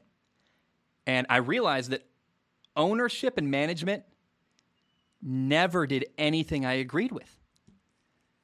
And it was painful. And I, I divorced from the Seattle Mariners. And I'm not saying you need to do that if you're a Pittsburgh Steelers fan, but what I am saying is feel free to send a message to management, and the only language they speak is financial. The only language they speak is with money. So if you really want your quarterback solution to be solved, like problem to be solved, you gotta hurt them financially. And I'm kind of mad at myself with Big Ben because I got suckered in. I got fooled. I, I read all the articles in the preseason. Hey, Big Ben is slimmer than ever. Big Ben is trying to change. And I saw Big Ben play in the preseason. And I went, yes, Big Ben is changing. Oh, yeah. And I got all excited. And I, am such an idiot. I look back and I'm so stupid. I, I, of course, Big Ben looked really good playing against backups in the NFL. So far this year, he's been inaccurate downfield. He's been making, uh, frankly, he's, he's made some bad decisions too. The offensive offense lacks detail in general. Like he's not on the same page as receivers. Chase Claypool and him can't figure it out. A ton of penalties, and the biggest, most unforgivable thing is that Big Ben refuses to evolve his playing style. It's like it's so infuriating to watch. It's very early. There's a possibility that Big Ben will suddenly change. Maybe the new offensive coordinator Matt Canada needs more time. They need to figure out the small details in Pittsburgh and the wrong routes, the penalties. Maybe that does get fixed eventually. And then Najee Harris is a stud running back. I like the uh, the running back's right. I think Najee Harris is their franchise running back for at least the next five years. Depends on if his body holds up, but that could be a five to eight to ten year relationship in Pittsburgh. But here's what's most unlikely: like all that stuff I said, that could that could be solved. The wrong routes, the penalties, but it is very unlikely that suddenly at 39 years old, in the middle of the year, Ben Roethlisberger will change his style as a quarterback. He's not going to stop playing the way he's played his whole career running around, extending plays, taking hits. Big Ben changing suddenly and them winning a lot of games, that feels as unlikely as draining the ocean. It's simply not going to happen. And again, it's sad because Big Ben is a Hall of Fame quarterback. He's won two NFL titles. I think it's sad to see it end this way and see him go down this road. And um, it's you. You always, I don't know. You, you want to play until they won't let you play anymore. But Big Ben looks like a guy who can't play anymore, and uh, they might have to force him off the field. I don't know. This is his last year, undoubtedly. His contract voids after this year, but it is sad that it goes down this way with an ugly ending. It usually ends ugly, by the way. It's very rare you end your career with a victory or you end your career as the hero. Usually you end the career the way that Brett Favre did with an ugly final year and you don't deliver. And unfortunately, that's what's happened to Pittsburgh. And unfortunately, Pittsburgh decided not to have a plan, which I, to this day, will never understand. Okay, uh, let's shift gears. Uh, I want to talk about the New England Patriots. Let me drink some water real quick. it's like that scene in uh, what's that movie? Wolf of Wall Street. Mm-hmm. Mm-hmm. Matthew McConaughey. Anybody? Maybe maybe people know what I'm talking about. Probably. I'm sure you've seen Wolf of Wall Street. Uh, I should cover that at some point. I think it's an interesting movie, and, and not here, obviously, on the movie po- on the sports podcast. There's a new book coming out in October it's about the Patriots. And I'll plug the book. It's called It's Better to Be Feared. It's written by Sam Wickersham, a writer at ESPN. Book comes out October 12th. And since this book was announced, all kinds of details have leaked. One of them was this apparently, Tom Brady wanted to play for the San Francisco 49ers. The year he left New England, he was a free agent, could go anywhere he wanted. And by the way, he's from the Bay Area. He wanted to play for his favorite team he was a fan of as a child. And he's also friends with Wes Welker, his former receiver, who now is a coach for the 49ers. He told Wes Welker, hey, I want to play in San Francisco. And Wes passed the message on. The 49ers watched the film, and their coaching staff decided that Tom Brady was only slightly better than their current starting quarterback, Jimmy Garoppolo. I, I understand how you end up at that conclusion because Jimmy G had played well, and you're biased because you're hoping that the guy you're paying a ton of money, Jimmy Garoppolo, is going to get a little bit better. So I think you overvalue Jimmy G a little bit. Then you look at Tom Brady. N'Keal Harry's playing horrible. The offensive line is not very good. Running game isn't great. You look at what Tom Brady did that last year, and you say in New England, and you say, well, he needs help, and uh, you undervalue Tom Brady a little bit. And when you overvalue Jimmy G, you undervalue Tom Brady. That's where the gap ends up, and you end up very wrong. Where you think that Tom Brady is comparable to Jimmy Garoppolo, which he's not. And that's all we know for sure was that the 49ers decided we're not going to pursue Tom Brady. We're going to stick with Jimmy Garoppolo. But here's my theory. Because remember, Tom Brady gave a quote earlier this offseason where he said he found out one team didn't want him. And he, I think he literally said that one team was hot early in the process and then they suddenly were no longer interested, which sounds a lot like what we know definitively, at least we've heard uh, the book claim happened with the 49ers.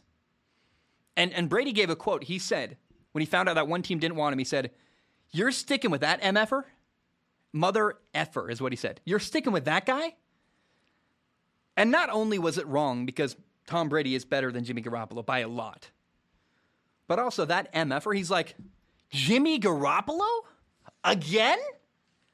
Remember, the Patriots tried replacing Tom Brady with Jimmy Garoppolo. Tom Brady didn't like it. He was offended, I'm pretty sure. He definitely was slighted and uses it as motivation to this day. So they have history, Tom Brady and Jimmy Garoppolo. Remember, it's kind of like you're interested in dating somebody, and the person you like ends up dating your childhood bully. And you're like, that's my nemesis. What the heck? I hate that guy. And now he's dating someone I want to be with? Now, it worked out better for the 49ers in the end. They got Trey Lance, their talented quarterback of the future. But it's just funny because that quote, when Tom Brady said, You're sticking with that MFer, it was more than just him saying, I'm better than that guy. I, I, actually thought it might be Mitchell Trubisky at the time or somebody like that. A lot of people thought it was Derek Carr, which I never thought it was Derek Carr. But now I'm, I'm almost convinced. It's not 100% fact, but I, I, I fully believe that he was talking about Jimmy Garoppolo. And he wasn't just saying, I'm better than Jimmy Garoppolo. He's saying, like, this guy again? First Belichick and now Kyle Shanahan. They, they want Jimmy Garoppolo instead of me. Like he probably was offended. He's like, okay, all right, I'll show you. Not that Tom Brady needs any more motivation than he already has, but certainly uh, this thorn in his side, Jimmy Garoppolo. Like Tom Brady's kryptonite, apparently, coming back to haunt him once again with the 49ers. Okay, um, um, let me use some Aquaphor real quick not a sponsor, but for severely dry lips, they say. That's what happened. I talk, I'm a mouth breather. I've got really bad, um, what's a deviated septum, meaning that, oh, I hit the mic. Basically, I, I can't breathe out my nose. It's an infuriating, awful thing. And when I'm rich someday, I'll solve it with a surgery. I'll get, I'll get a nose job, which, you know, I can use a smaller, no, I'm not gonna, I'm not gonna shave it down. I'm just gonna like fix the tunnel that's blocked permanently. So I can't breathe out my nose. Um, anyway, my lips get really dry because I have to breathe out my mouth. So I am I am it's used derog- as a derogatory thing. I'm a mouth breather. Welcome to me being vulnerable here. Let's talk about Drew Brees. I noticed recently that I keep comparing quarterbacks to Drew Brees. Here's why, though. In my opinion, Drew Brees is the gold standard for his prototype of quarterback. Guys who are not great athletes, guys who are not the tallest in the world, don't have the strongest arm, guys who need to both be smart and accurate to win. Because Drew Brees was never going to run for 50 yards and a touchdown. He had to find a way to win differently. For example, I would say that if Tua Tagovailoa, the Miami Dolphins quarterback, ends up succeeding in the NFL, it will be because he mastered the same stuff that Drew Brees had to master pocket movement, decision making, getting the ball out quick, understanding, hey, they're blitzing, I got to beat the blitz with the ball. footwork, accuracy, mechanics. By the way, the Elite 11, Trent Dilfer, they teach you, you know, they say you want to separate. Bam, separate. Duh. And it's true. Like when you separate, you really get a lot more power with the ball and it helps you get more out of your throwing motion. Well, they got that from Drew Brees. The Elite 11, the premier high school quarterback training competition, I guess, whatever you want to call it, they teach Drew Brees' mechanics because they're really good. Drew Brees mastered everything he could control. And that is why I will always compare quarterbacks to Drew Brees. Because he showed how things can be done when you master all of those things I mentioned. Justin Herbert doesn't need to do that. Justin Herbert, if he does, if Justin Herbert has great pocket movement, decision making, footwork, accuracy, all that stuff, he'll be a Hall of Fame quarterback. But he has an advantage Drew Brees has. Is if, if he misreads a blitz, Justin Herbert is a good enough athlete where he can stiff arm the guy, make him miss, and run for 60 yards. Drew Brees was never the fastest or the strongest or the biggest, but he mastered everything he could control, and that is why I will compare quarterbacks to Drew Brees for years. Peyton Manning too, Tom Brady too, but Drew Brees is the one that comes to mind where like he was. I love Peyton Manning. His his throwing motion was really flawed. I love Tom Brady. I I don't have a reason why I, I think of Drew Brees first as a guy who overcame a lot of. I, I guess it's because Drew Brees didn't start off great. He had to develop his skill set, and maybe that's why I don't know. I'm just thinking out loud, but Drew Brees is the gold standard for a guy who is small, not very good athlete, not the strongest arm, but controlled everything he could control. I had a coach who said, "Control the controllables" in high school. I think it's kind of a clunky way to say that. I say, "Control everything you can control." But Drew Brees didn't just do that, he mastered pocket movement, decision making, how to read a defense, get the ball out really quick out of your hand, timing, accuracy, footwork, mechanics, every little way that Drew Brees could tweak his game, and Tom Brady's the same way. He made sure to make adjustments and dominate that. Leadership, everything. Every aspect he could control, Drew Brees dominated, and that is why I will always compare quarterbacks to Drew Brees. Okay, let's talk about the NFL week four. Let me drink some water real quick first. This is going to be an incredible, amazing week of NFL football. I look at the schedule and I'm like, oh my goodness. These are 10 things that I cannot wait to see play out during NFL Week 4. Number one is this Tom Brady versus Bill Belichick. Coach versus quarterback, former coach versus former quarterback, Buccaneers versus Patriots. I don't care who wins. The winner is not the goat of goats. I've heard that. The term goat is so overused anyway. Um, if Tom Brady beats Bill Belichick, it's not like Bill Belichick isn't as good as Tom Brady. It's just fun to see. Tom Brady has a better team. Bill Belichick, remember, has a rookie quarterback, Mac Jones. He's not been awful. Had a bad week last week. But here's what's really fun about this game. The, the thing I'm, I'm most excited to watch. How does Bill Belichick defend Tom Brady? We've never seen them play each other before. It's like the only matchup we've never gotten. Every other matchup has happened at least one time. Peyton Manning versus Eli Manning. I'm trying to think of the other stuff I would see. Like we saw I talked about this the other day. We saw Jon Gruden get traded by the Raiders and then beat them in a Super Bowl the next year. We've seen everything. But we've never seen Bill Belichick play Tom Brady. What does Bill Belichick's game plan look like to stop Tom Brady? Both these guys care a lot. Tom Brady wants to win. Bill Belichick wants to win. They realize that this affects the way people will see them forever. This game will affect their legacy. Don't tell me Bill Belichick doesn't care. We know Tom Brady cares, but Bill Belichick's the one that I think a lot of people go, wow, he's a coach, blah, blah. No, he cares. He wants to beat Brady badly. He, he cares about that kind of stuff, I, I, assure you. This is a massive game. It's the biggest game, maybe of the entire regular season. It's going to be an incredible football game. Uh, the media coverage is going to be unbelievable. I cannot wait to watch. That's why I dedicated so much time to it. It's going to be incredible. The second thing I can't wait to see during NFL Week 4 is the Arizona Cardinals at the LA Rams. SoFi Stadium is beautiful. Matthew Stafford is fun to watch, but both teams are undefeated. And here is the narrative I am excited for it's an NFC West division battle. And we know the Rams are great. We know the LA Rams are maybe, I've argued they're the best team in the NFL. Aaron Donald, Jalen Ramsey, Matthew Stafford, Sean McVay, stars everywhere, Cooper Kupp. But what I'm excited to watch is Arizona. How good are the Arizona Cardinals? This is a test for them. How good really are they? I'm skeptical. They've played some good football. They should have lost to Minnesota. Minnesota botched the game winning field goal. It's a prove it game for Arizona. Let's see it. How good are you guys? The fan base is yelling at me. We're incredible. Okay. Fair enough. Let's see how good Arizona is as they play at the Rams week four. Number three, the Lions at the Bears. The Lions have an opportunity to win their first game of the year here. The Lions are not a terrible football team. They're competitive. Do not forget the Lions had the lead 17 to 14 in the first half against Green Bay. When Jared Goff plays clean football, they can win games. Jared Goff is just a flaw. He, he can't play consistently. So the Lions are a flawed football team, but they are not awful. Now, the Chicago Bears, I have no idea what to expect. We've heard Matt Nagy say it could be Nick Foles starting at quarterback, it could be Andy Dalton, it could be Justin Fields. I don't, I don't know.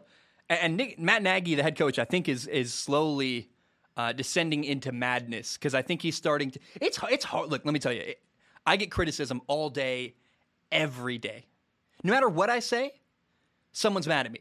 Someone disagrees. And I get, and because it's sport, it's not politics, right? You're not going to talk about certain political issues publicly. But in the sports world, nobody cares. You can say whatever you want and no one's going to judge you. So people trash me all the time. I am in, I think Matt Nagy is letting that conversation getting constantly attacked. I think he's letting it get to his head, affect his decision making, affect everything he says. He's at home laying in bed thinking about the media instead of thinking about the game plan. I fear that. So I have no idea what to expect from Chicago. It's a glorious mess. It's going to be incredible. Who will their quarterback be on Sunday? I don't know. Neither do you. Maybe we'll know in a couple hours on Friday. But that is why I cannot wait to watch the Lions at Bears in NFL Week 4.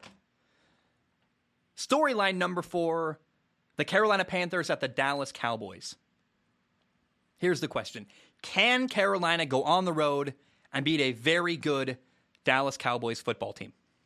Dak Prescott's fantastic. They've got, I was wrong about Dallas. They're really good. I mean, they're talented everywhere. So far, the offensive line has stayed healthy.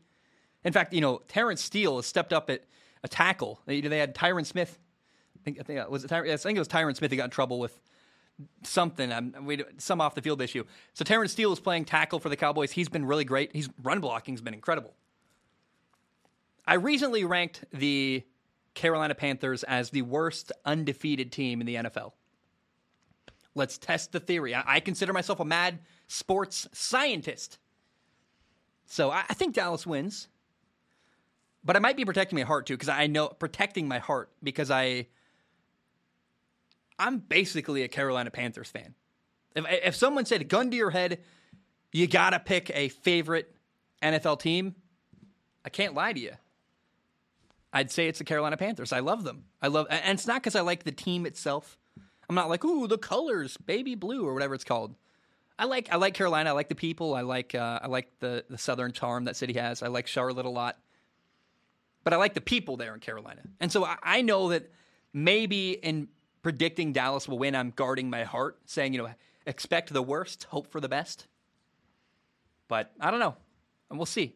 I- am excited to see and kind of learn a lot about Carolina during NFL Week 4. I also can't wait to watch Dak Prescott, the Cowboys quarterback. I saw Matt Rhule compared him to Peyton Manning and Drew Brees. I would agree with that. Though uh, Dak Prescott is playing out of his mind and I, I think is massively improved this year. Dak Prescott's going to be fun to watch against this Carolina defense. And also, the Cowboys run the ball a lot, and so far, so far, go. I, I haven't watched it, but I saw that Brett Kollmann, my buddy, posted a uh, a video about the Carolina Panthers defense. I recommend it. Brett's always a, he's a good person, and so giving him a view, you know, you're giving someone uh, a good person in the world a, a good view uh, on YouTube. Uh, I, I, don't. I, I really am curious to see how this Carolina Panthers defense stacks up against a really good running game like the Dallas Cowboys. Storyline number five. Uh, here's a weird thought. Jacoby Brissett has been a backup quarterback basically his whole NFL career. Like he's borderline, right? He's like either the be- one of the better backups in the NFL or one of the worst starting quarterbacks in the NFL. He's kind of that guy who will always have a job. He can win games if you need him to, but you're never going to build a team around him. Is this a Jacoby Brissett revenge game? Is that even a thing? Can a guy like Jacoby Brissett have a revenge game? Because the Colts are 0 3. They're playing at the Dolphins during week four. And it's a must win game for both teams. The, if the Miami Dolphins want to save their year, they have to go 2 and 2 to start the year. They cannot start 1 and 3. And the Colts on the other side have to start 1 and 3 because they have no other option. And they, they've lost three games in a row to start the year. Miami's defense has a ton of talent. I worry about Carson Wentz trying to match up against them. That's the Colts quarterback. And the Dolphins are, like I mentioned, Jacoby Brissett. The Dolphins are starting Jacoby Brissett at quarterback because Tua is injured, has a rib injury. And Jacoby Brissett played quarterback in Indy last year. And so I ask, and I, and I kind of laugh as I think about it. Can Jacoby Brissett have a revenge game? I don't know. But I'm going to watch it because I'm curious, and I, I think that'd be really, really fun to talk about next week. Number six, the Giants at the New Orleans Saints. The Giants are 0 3. They cannot start 0 4. I, the Giants, the way they run their franchise, just endlessly bothers me. Uh, but if the Saints are good, then this is a game they should win. Good teams take care of business and beat bad football teams. The New Orleans quarterback, Jameis Winston, he's always a wild card. I, I, don't know what to expect from him. I can't tell if he's good or bad. I, I didn't. I haven't. I, I am very disappointed in myself. I had a really busy week. I did not watch the New Orleans Saints New England Patriots game from last week. I, I, read the box score. The box score never really stats don't tell you the full story, so I don't know. But I, I don't have any idea what to expect from New Orleans this week. They've kind of taken on the personality. The first two games I watched of the year, they look like they took on the personality of their quarterback Jameis Winston. It's just a roller coaster. In this game, Giants at Saints between the Giants fan base who is passionate and they can be mean, but I love them because guess what? I would rather you have passion and intensity and be mean sometimes than be apathetic.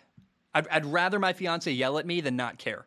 Because at least if she's yelling at me, there's something there. She cares. So I think the Giants fan base, they're going to be crazy. The Saints are inconsistent and a roller coaster. So this game is going to be a roller coaster of emotion between the Giants and the New Orleans Saints. Game number seven Seattle at the 49ers. It's very simple. Can Russell Wilson carry Seattle to beat a better team, the San Francisco 49ers? It's a division matchup. It's interesting. Uh, Shane Waldron, the offensive coordinator for Seattle, he has done a fantastic job creating opportunities for Tyler Lockett. I want to see DK Metcalf benefit from the play calling. DK Metcalf, the other re- receiver with Seattle, I want to see him get more opportunities vertically downfield from Russell Wilson. Can Russell make up for the problem Seattle has and beat a better football team, San Francisco? And then is Jimmy Garoppolo going to cost the 49ers another game? Jimmy Garoppolo is a solid quarterback in the NFL he's either one of the lower end starters or a outstanding backup quarterback. He's massively overpaid in my opinion. Is Jimmy G going to cost his team a game against another good quarterback? Last week, the better quarterback won. Aaron Rodgers beat the 49ers, but Aaron Rodgers also has a really good football team. Seattle's not as good. Not even in the same conversation as the Green Bay Packers. So Jimmy Garoppolo has to beat Russell Wilson. That's what this game is all about. The two quarterbacks. is the most compelling storyline. Uh, always, basically, usually is the quarterback position. Can Russell Wilson carry Seattle, and can Jimmy Garoppolo? I guess will Jimmy Garoppolo cost his team the game with poor play and bad decision making? Number eight, the Steelers at Green Bay.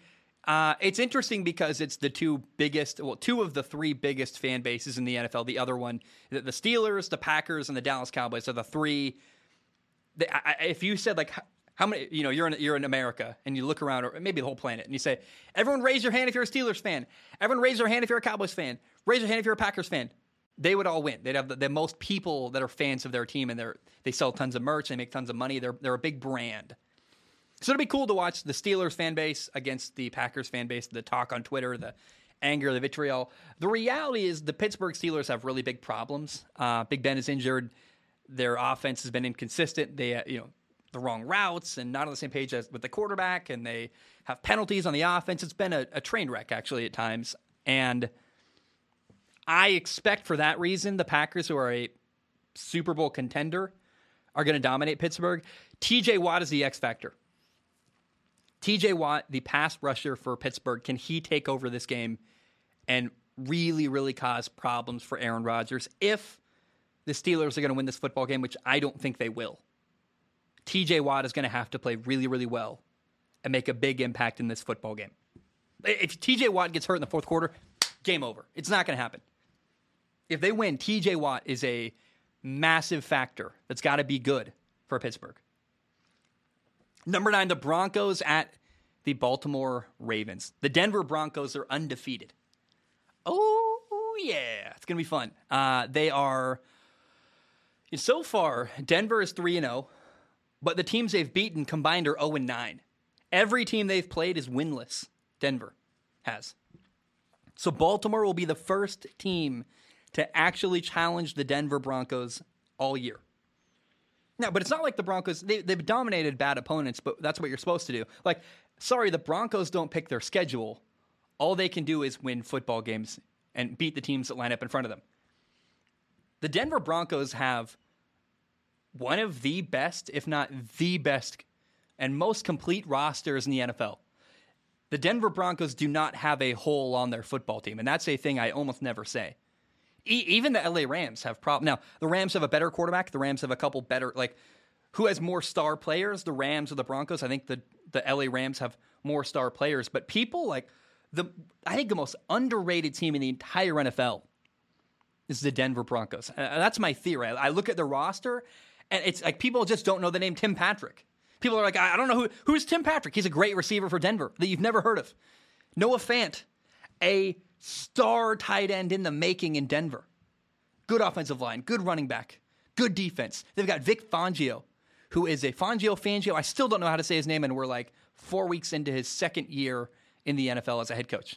I'm like, I gotta learn how to say Vic Fangio's name. That's probably how you say it. But he's a defensive mastermind. He's the reason why Matt Nagy once won NFL Coach of the Year was because he was a defensive coordinator in Chicago. And how is Vic Fangio, the defensive you know, he's a head coach, but he's also the guy designing the defense in Denver. What's his game plan to stop Lamar Jackson? That's amazing.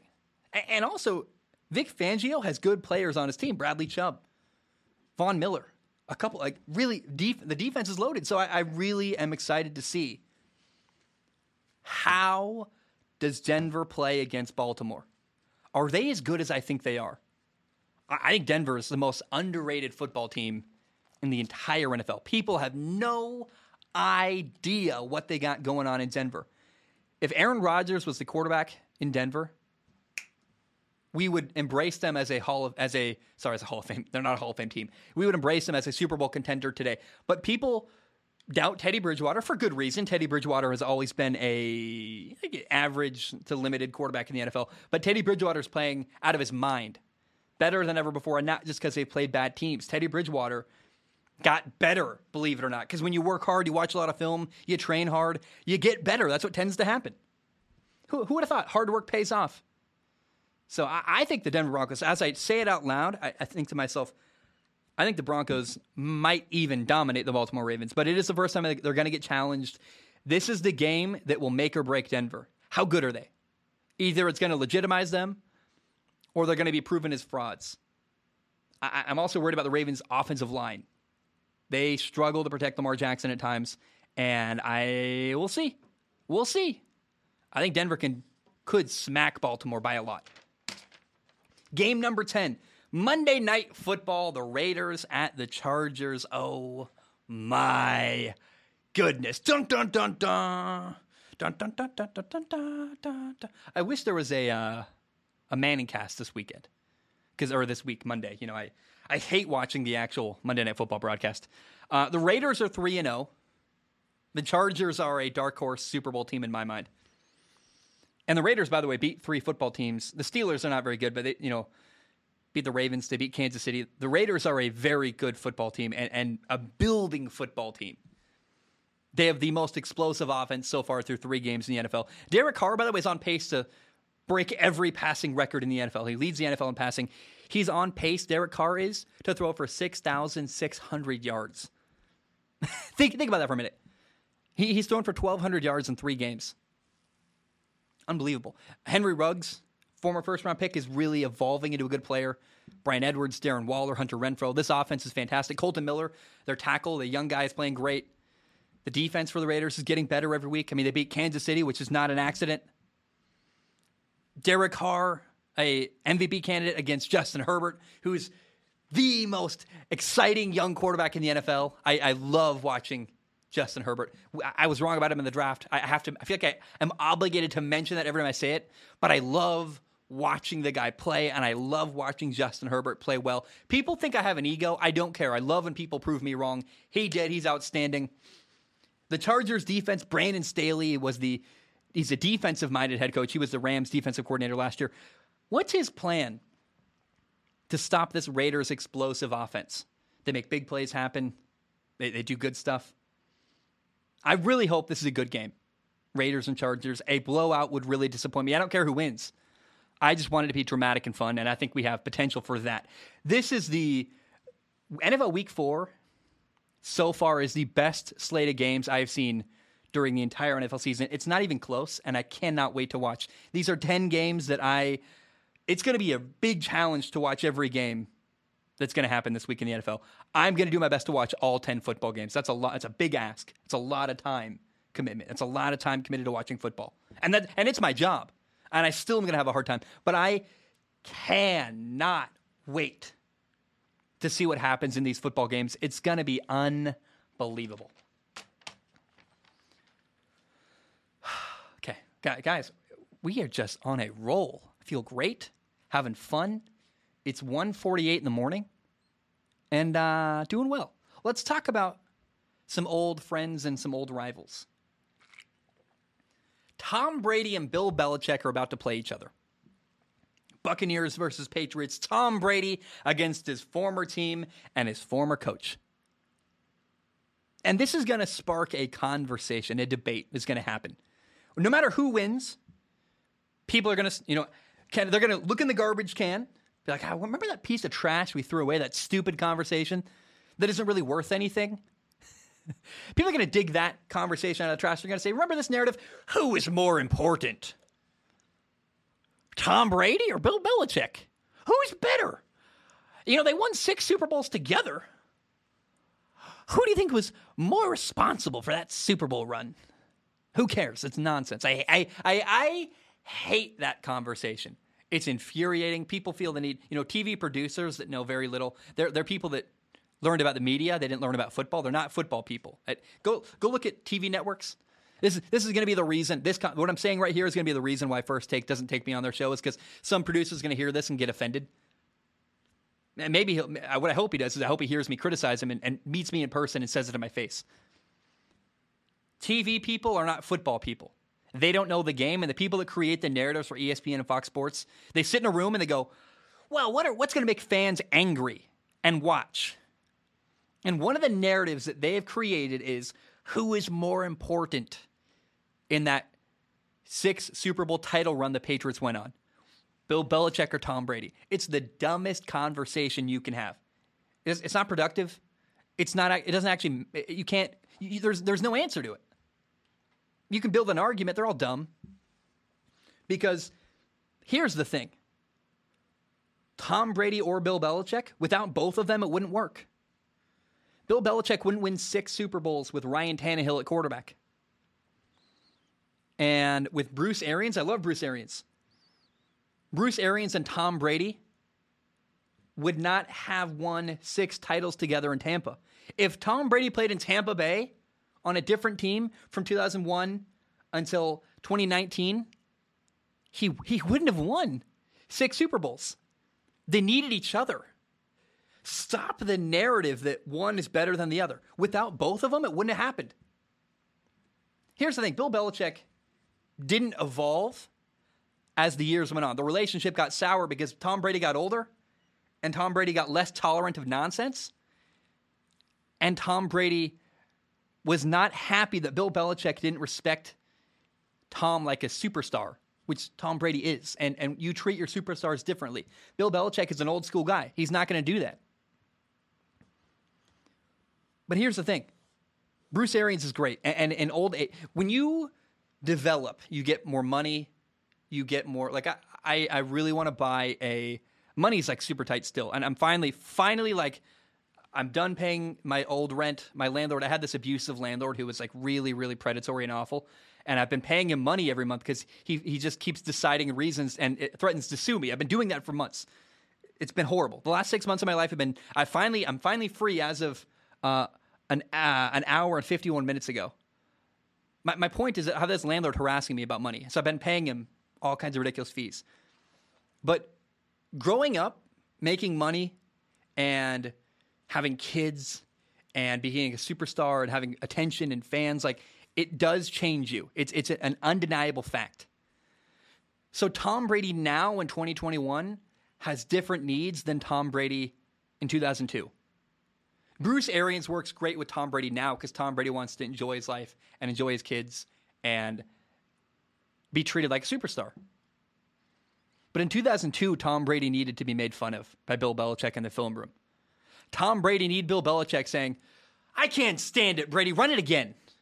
He needed someone to call him out and criticize him.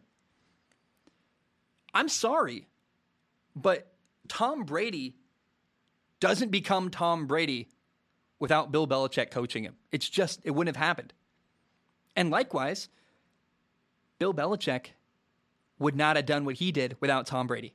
Remember, uh, Bill Belichick was the head coach in Cleveland and he got fired because he didn't have a quarterback.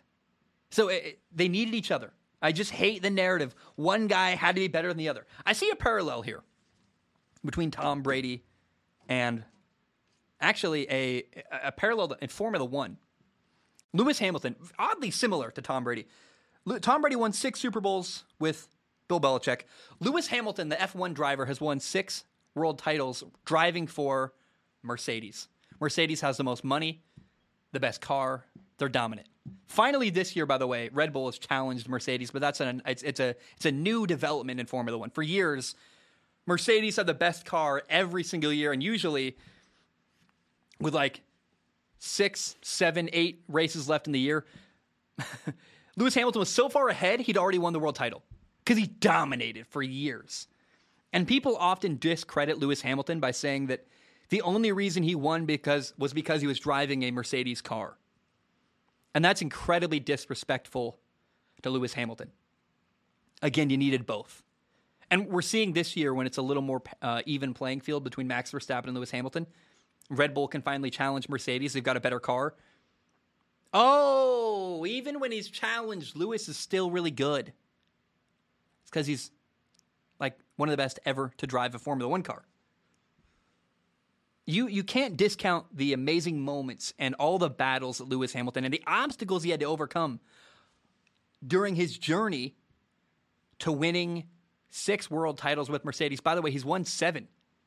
Similar to Tom Brady, very weirdly, Tom Brady won one Super Bowl without Bill Belichick in Tampa.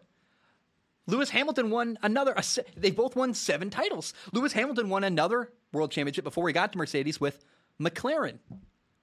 Oh, weird. It's it's the parallels between Tom Brady and Lewis Hamilton are unbelievable. But here's the thing I don't like. I still the conversation, who's more valuable? Let, let's be clear. With Williams, a bad car like what Williams put on the track in the last five, ten years, Lewis Hamilton would not have won any world titles driving for a driving a Williams car he would have been he, he probably would have got points a couple times. He probably would have he maybe would have gotten a, on the podium. We saw George Russell got a podium with Williams. Like one of the that's like that's literally maybe the best accomplishment of I George Russell's going to drive a Mercedes car, and I will. We'll always know, like, man, he, he's better off in a better car. And, and, even though George Russell won a race driving for Williams, and it was te- it was a technicality, they only drove three laps, and because of rain, like they, they couldn't have any overtaking. But the fact that week in and week out, George Russell can qualify a terrible Mercedes car the way he does. He got onto the podium with a Williams car. That might be the best accomplishment of George Russell's career. Even even 20 years from now when he retires or whenever he retires as a McLaren driver. So Williams is bad. a tangent there. Mercedes is a great car manufacturer. They make amazing Formula 1 cars. But without Lewis Hamilton, Mercedes, even with the best car, would not have won the world titles they won with Lewis Ham- without Lewis Hamilton. Another driver would not have dominated the way that Lewis Hamilton has. The only person out there that might have done it, I'm blanking on his name, the German guy. Why can't I why can't I remember they were best friends? What is his name? Let me look it up. I follow him on YouTube. I can see him now. He's on Dragon's Den, the German Shark Tank. What is his name? Lewis versus Lewis Hamilton. Come on, if I type in, how, how do I find Hamilton versus versus Nico Rosberg? So maybe Nico Rosberg would have won multiple world titles driving for Mercedes because he was a great driver too. He's like he he really did challenge Mercedes. They were on the same team. They had many battles, but in the end, Lewis Hamilton won.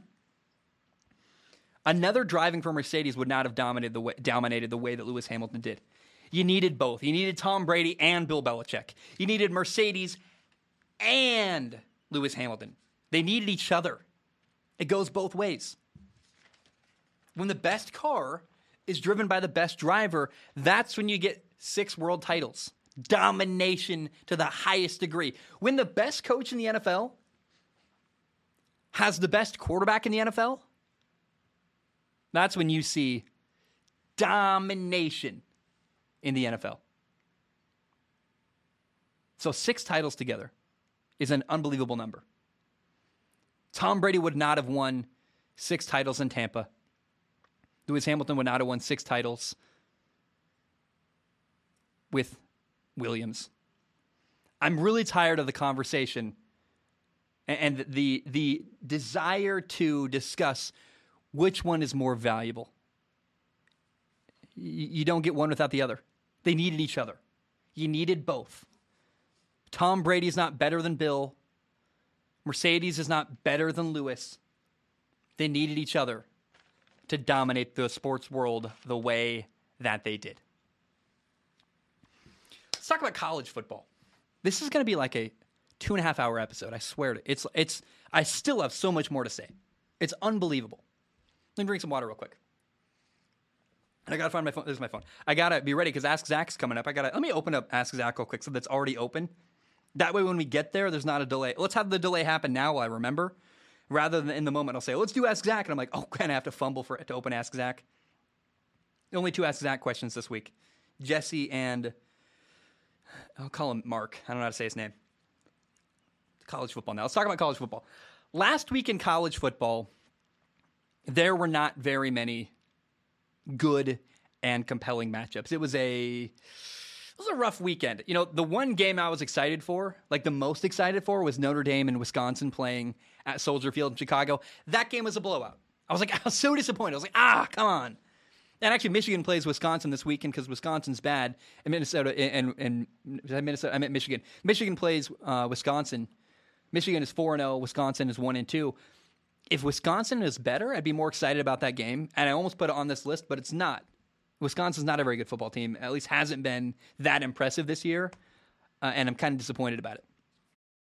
This weekend, college football week five is exactly opposite of what we saw last week in college football. Last week, it felt like the big programs took a week off, played a bunch of cupcakes. This weekend, there are so many good games. It's incredible. I don't even know what to do with myself. I, I can't cover them. Not really. I can mention them, and I'll probably try to do a topic like saying what happened and sharing my thoughts based on that. And I'll watch. I'm going to have games on all day Saturday, but I, I can't. I can't do a breakout of ten college football games. But these are 10 games that should be on your radar this weekend. If you're watching TV, maybe you turn pick one and watch them. Maybe you wait till they get going and you're like, hey, that Fresno State Hawaii game is really interesting, and you turn it on mid game and or you, you record it. I don't know. But if you can watch one of these games, you will be very, very happy. Game number one, number 12, Ole Miss at number one, Alabama. Lane Kiffin used to be the offensive coordinator at Alabama, and this will be his second time playing them as the head coach of Ole Miss. Mississippi, uh, is it Mississippi University or University of Mississippi? I don't know. They call it Ole Miss. Kind of funny. Last year, he lost 63 to 48 to Nick Saban in Alabama. But this year is different, I think. Ole Miss has a better quarterback, and Lane Kiffin's played Alabama already once before in his career. I, I mean, I think he was coach at Tennessee or something too. So, if I remember correctly, but it's my point is that I doubt that Lane Kiffin and Matt Corral can pull off the upset, but it is possible, and, and that that gets me going. Whenever I go, ooh, maybe Ole Miss can beat Alabama, and that little chance, I'm there. I'm sold. I'm going to watch that. That's going to be incredible. I love SEC football. People hate SEC nationally. That's because they don't love good football, apparently. The SEC is an incredible conference that they dominate, but it's because they're good. They're interesting. SEC quarterbacks are good now. The SEC quarterbacks used to be terrible. It's like the only flaw with the SEC. Now they got good quarterbacks too. And I'm like, I could watch this forever. There are so many good matchups going on. And that is why game number two is number eight, Arkansas. It's spelled Arkansas, but I have to spell S A W at the end because I forget how to say it. I want to say Arkansas all the time. It's number eight, Arkansas. At number two, Georgia. Two undefeated teams. Last week, Arkansas, Arkansas beat Texas A&M, who is the number seven team in the nation at the time of the game. Arkansas, Georgia should be fun. I gotta say, I'm rooting for Arkansas. I'm gonna say Arkansas forever, and I'm gonna annoy people from Arkansas. Uh, I, I want to see Arkansas do well. Arkansas, weird state. They're a dry state in many parts of the the many counties of their state, but it's beautiful. Like Arkansas might be the most underrated state in America. Like the hills they got going on, beautiful, like forested hills. Really, go look at pictures of rural Arkansas. Look up Arkansas Hills, beautiful. Game number three, number six ranked Oklahoma at K State, Kansas State. Kansas State has beat Oklahoma two years in a row. Their coach, uh, Chris Klieman, used to be the coach at North Dakota State. He dominated there at NDSU. So you have a team, K State, who's beat Oklahoma two years in a row, and you have an Oklahoma team that's down, that is not as good as they normally are. They barely beat Tulane. They barely beat Nebraska. They beat West Virginia by three points. I cannot believe they're still the number six ranked team in the nation. I think this is an upset alert. Oklahoma's overrated, and K State might beat them this weekend. Let me call my shot. I, am guessing. I have no idea. But K State's going to beat Oklahoma. There you go. I gave you the, the soundbite everybody wants. Keep your eye on that. K State hosting number six ranked Oklahoma could win.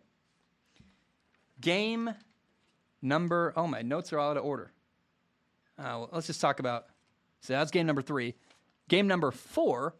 There we go. Back on track. Boston College plays number 25 Clemson.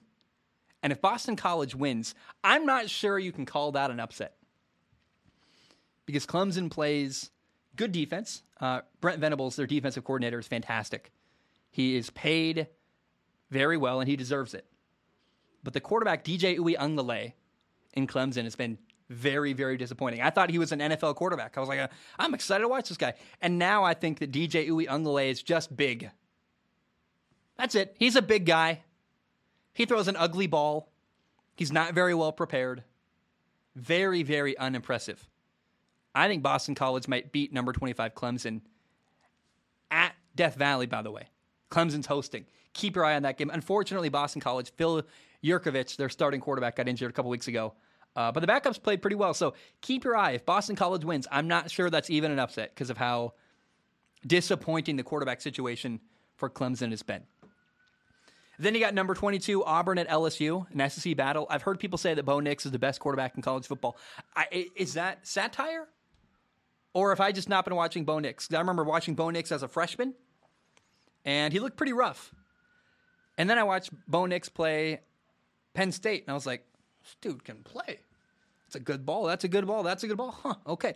It's very possible Bo Nix suffered because he played really early, and instead of getting better at practice, he was getting better on live national television. and people, you, once you make a first impression, people never forget that. Bo Nix might be great. I, I want to watch him against LSU. I'm going to learn a lot about Bo Nix this weekend on the road, the other Death Valley at LSU. I would rather watch a game at LSU, by the way, than Clemson. LSU Stadium, a night game there.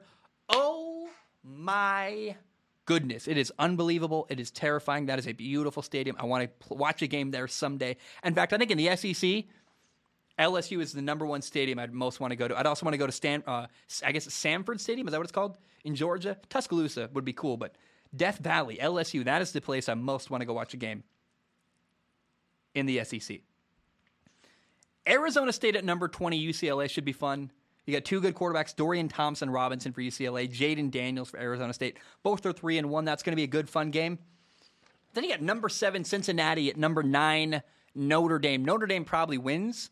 Uh, they're playing at home. I can't believe that Cincinnati is ranked higher than Notre Dame. That feels weird to me.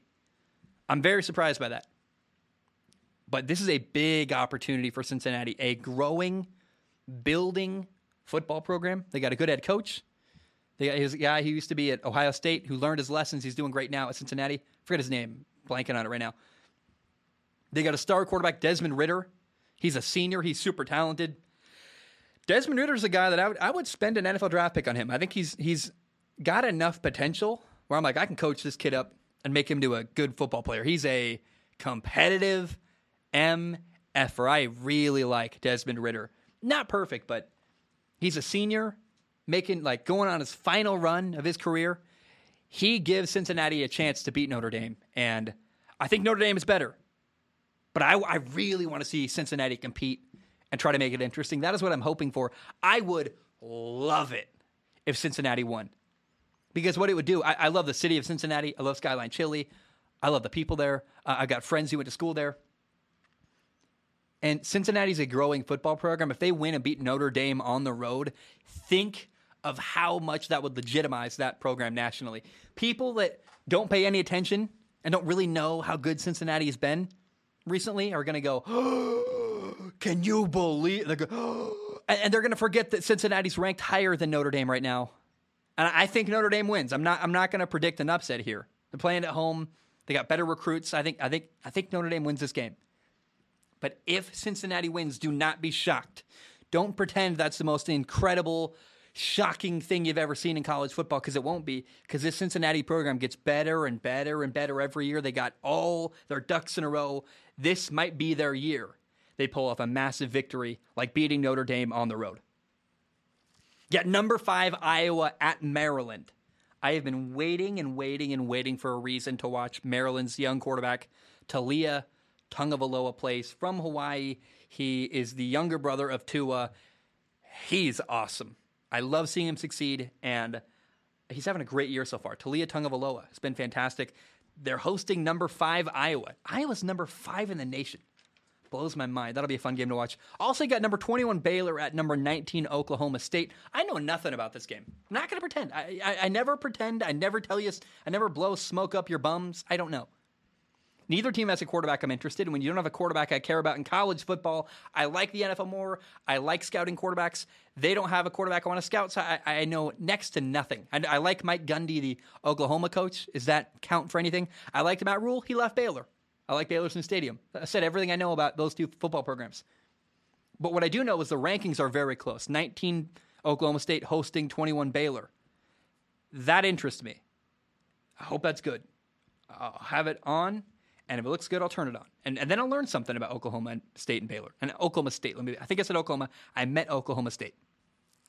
Finally, the last game I will watch, I'll watch this for sure. It's the only game kind of in a reasonable. It's it's at Hawaii, so it's a, it's got a reasonable start time for me. Every, every like the Alabama game, I think is at 6 a.m. here in Hawaii, which I, I actually like it because I can start it when I, I, wake up at 5:30 and I can watch a game and we'll have fun. But I got number 18 Fresno State at Hawaii. It starts at 5 o'clock here, so that's 8 o'clock West Coast time. No one wants to watch this game, but maybe you record it.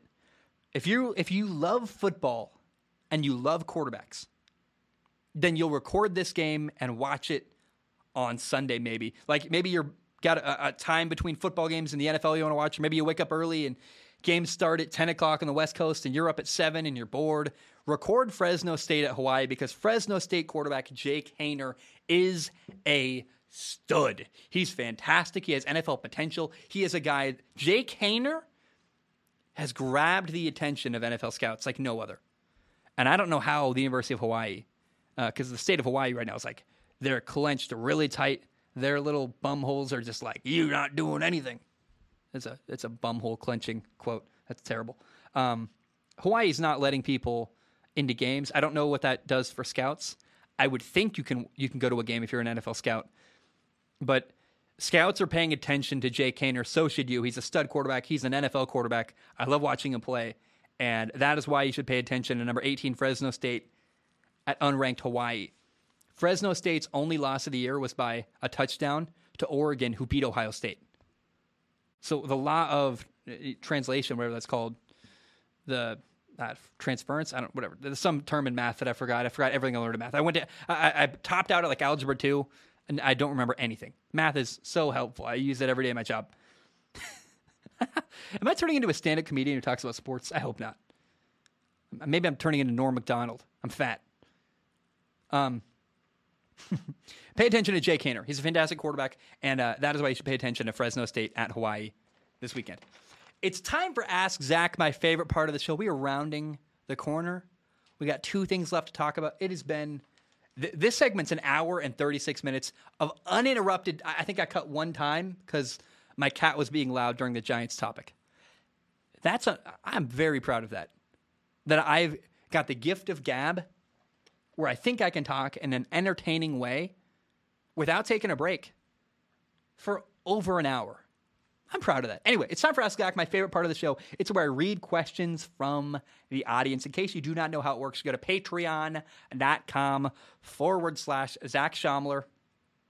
Give a dollar a month. You can give more if you want to, but it literally helps pay my rent. So if you pay more than a dollar, thank you. If you pay just a dollar, it's $12 a year. I think pretty much everybody can afford that. And if you want to submit questions on the show, that's how you do it. Now, if you submit a question, I do not guarantee to read your question on the show. My only guarantee is I look at each question with my eyeballs. I pick the top couple to read on the show.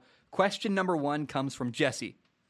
He says, Zach, my man. he's excited. I like the exclamation point. I'm so excited to get to participate in this now and give your eyeballs more to look at. Jesse, welcome. This might be your first write in. That's pretty cool. You got picked. I didn't know that when I, I, I didn't, I read the bottom part, which is this. I wanted to ask you what you thought about Urban Meyer and his play call to do a flea flicker, which resulted in a pick six. The Jaguars were rolling, and after that play, looked like they had the wind knocked out of them, and a, the momentum they had was gone. Do you feel like these types of plays are going to help him adjust to the NFL? And will he learn and change from them, or do you feel like he will always have that? Well, it works in college football mentality. He's talking to Urban Meyer, I think. That's I don't know. Here, here's what I have to say about that. I'm gonna. I kind of. Guess I'm just gonna comment on the the flea flicker, uh, which is a when I played. Coaches love to call flea flickers when you have a turnover, and teams are discouraged and trying to do something right, and you, you looks like you're gonna run the ball. People fly up ready to make a play. Like you, you if your quarterback throws an interception, your defense goes out there. Defense is mad. They're back on the field. No, offense didn't score points. They're eager to get another stop and you run a flea flicker, hand to the running back, safety comes screaming down to stop the run. Often you have two wide safeties, they're run defenders in that scheme. And, and then the running back stops, turns around, tosses the ball back to the quarterback, who launches it deep. And, and by the way, the Jaguars had someone wide open deep on this play. Unfortunately, there was a ton of pressure in Trevor Lawrence's face. That's what went wrong on this play.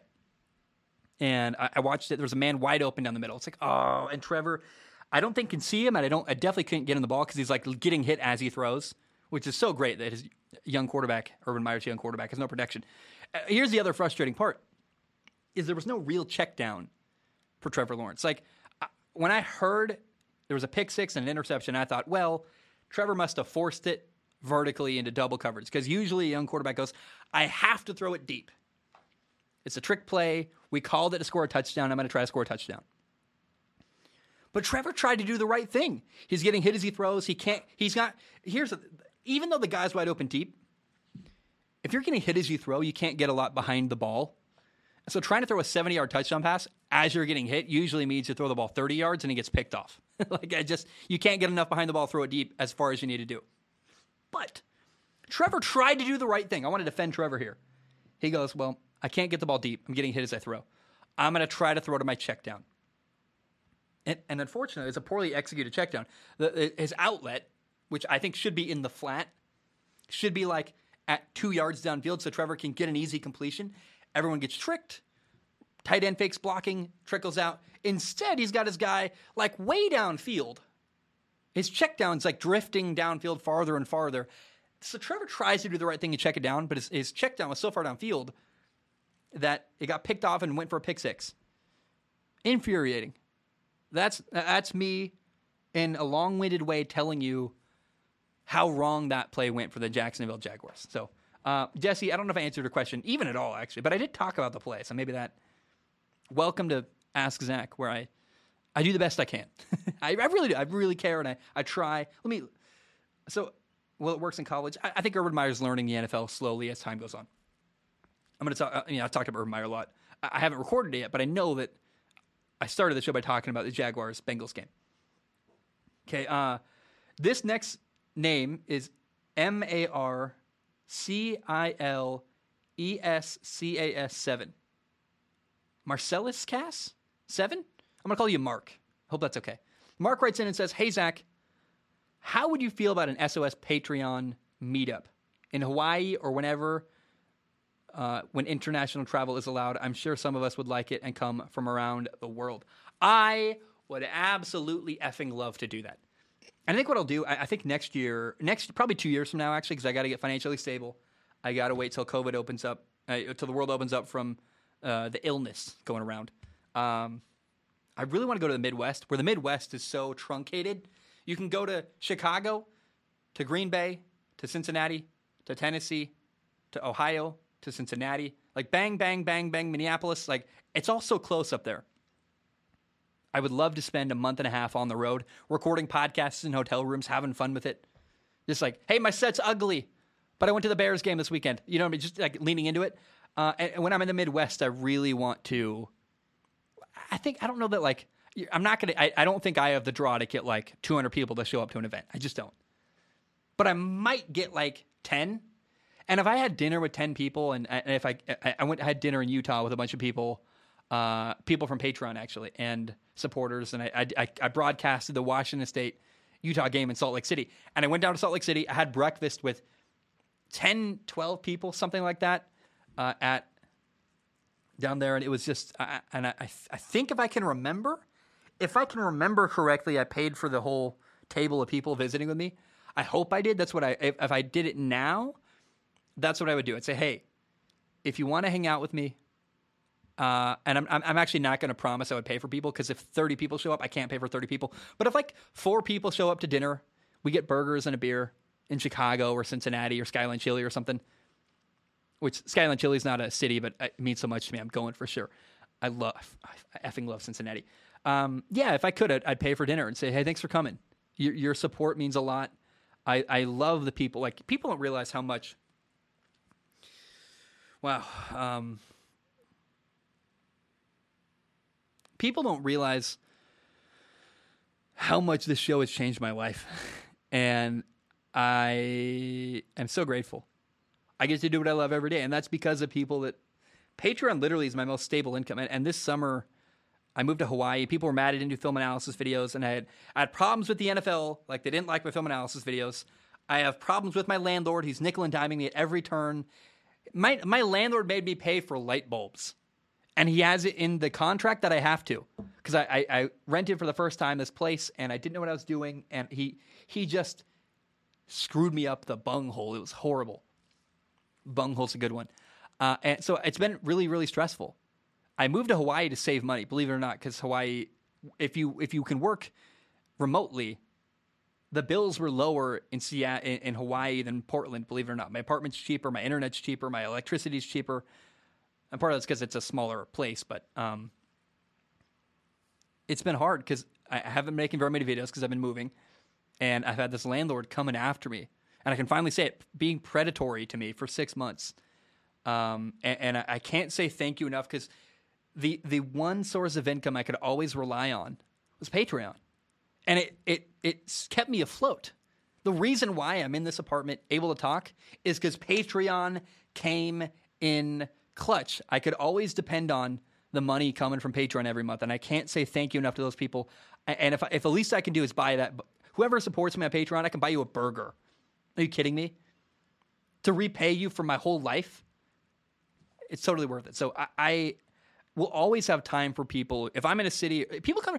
If you're in Hawaii, if you're in Honolulu, text me, send me a message on Instagram or, or Patreon, whatever. I'll read it. I read everything on Patreon. I definitely will. I'll try my. I try. To, I, like I, I get so many messages on Instagram. I can't read all of them. I can't. I can't. I can't. I feel so bad. I can't. There's too many. There's. I have ten thousand followers, which I can't imagine having like a million. You'll never read everything ever. Um, but if you're ever in Hawaii, reach out to me. Try to reach out to me. I would love to. We'll play catch at the park. There's a park by my house. We'll play catch. Got a football right here. I will.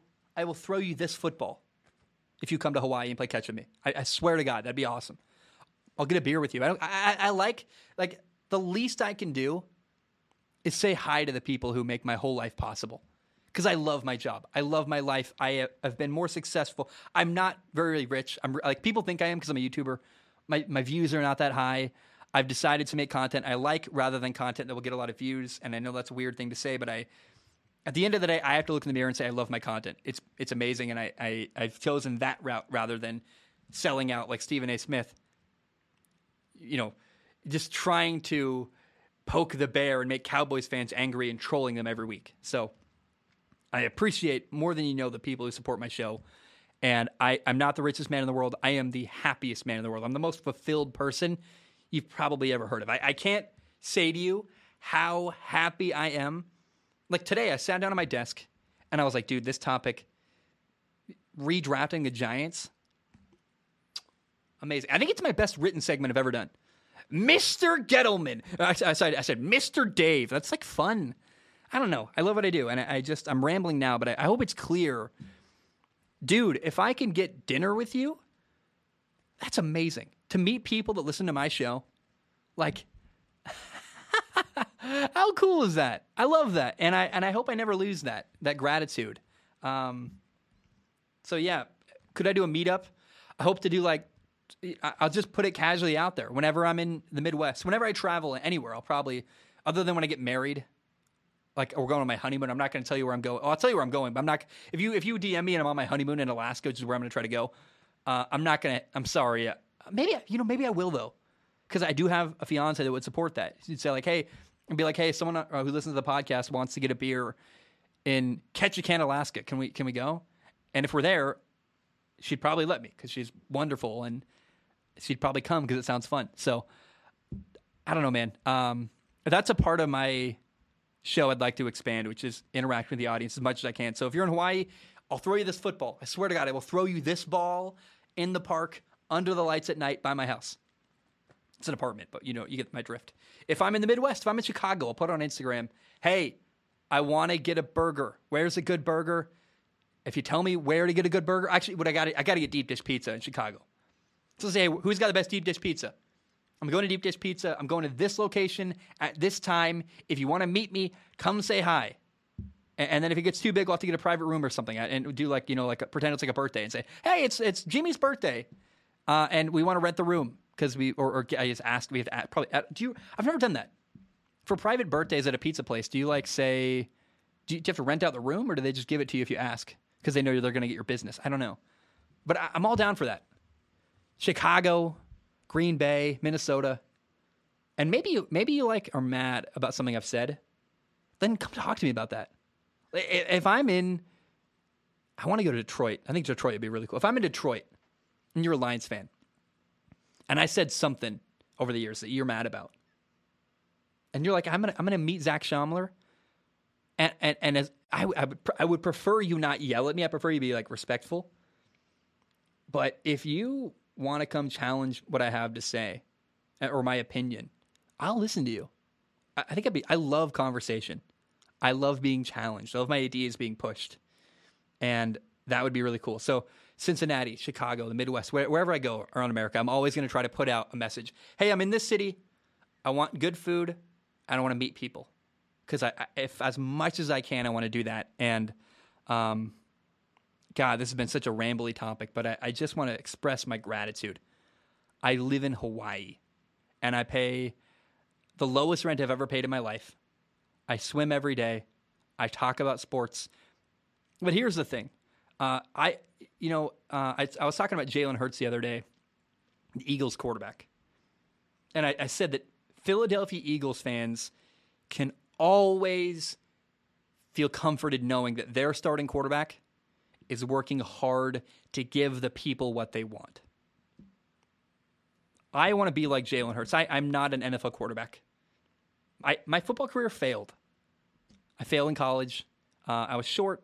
I I don't know. I, I honestly like the, the real talk is I've worked harder as a podcast host than I ever did as a quarterback because I learned how to work by doing this. I grew up doing the show.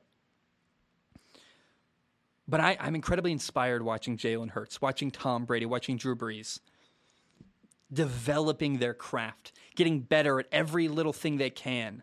And I still throw the ball like all the time. I'm trying to make my mechanics better. Like I'll never play quarterback again, probably. Maybe flag football would be cool. Gosh, I want to play flag football. I, I love that. Um, but here's my promise. I promise you, if you're a fan of this podcast, I will work my tail off to give you what you want. I work my butt off every day to make great content that's quality. I try to be timely and, and thread the needle between being on time and high quality.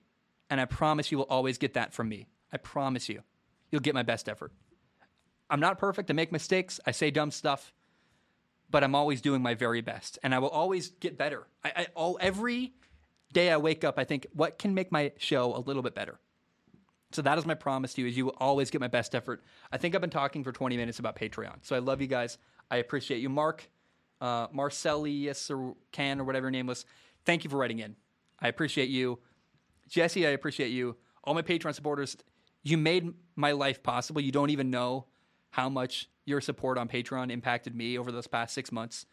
Uh, and and even if you hate me, but you watch the show, thank you, because I'll take your view. It pays me money, and uh, I, I'm just so grateful for the life I get to live, and I love doing my show. Guys, that is all I have after a, you know, because I, I, again I, I can't say this enough. I haven't recorded the first segment of the show yet, so I don't actually know how long the show is going to be. This segment is like an hour and 50 minutes, plus assume like 30 more minutes for the Jaguars Bengals talk. Um, if you've gotten to this point, thank you so much. I love you. I appreciate you. But um, bum, bam, we are done.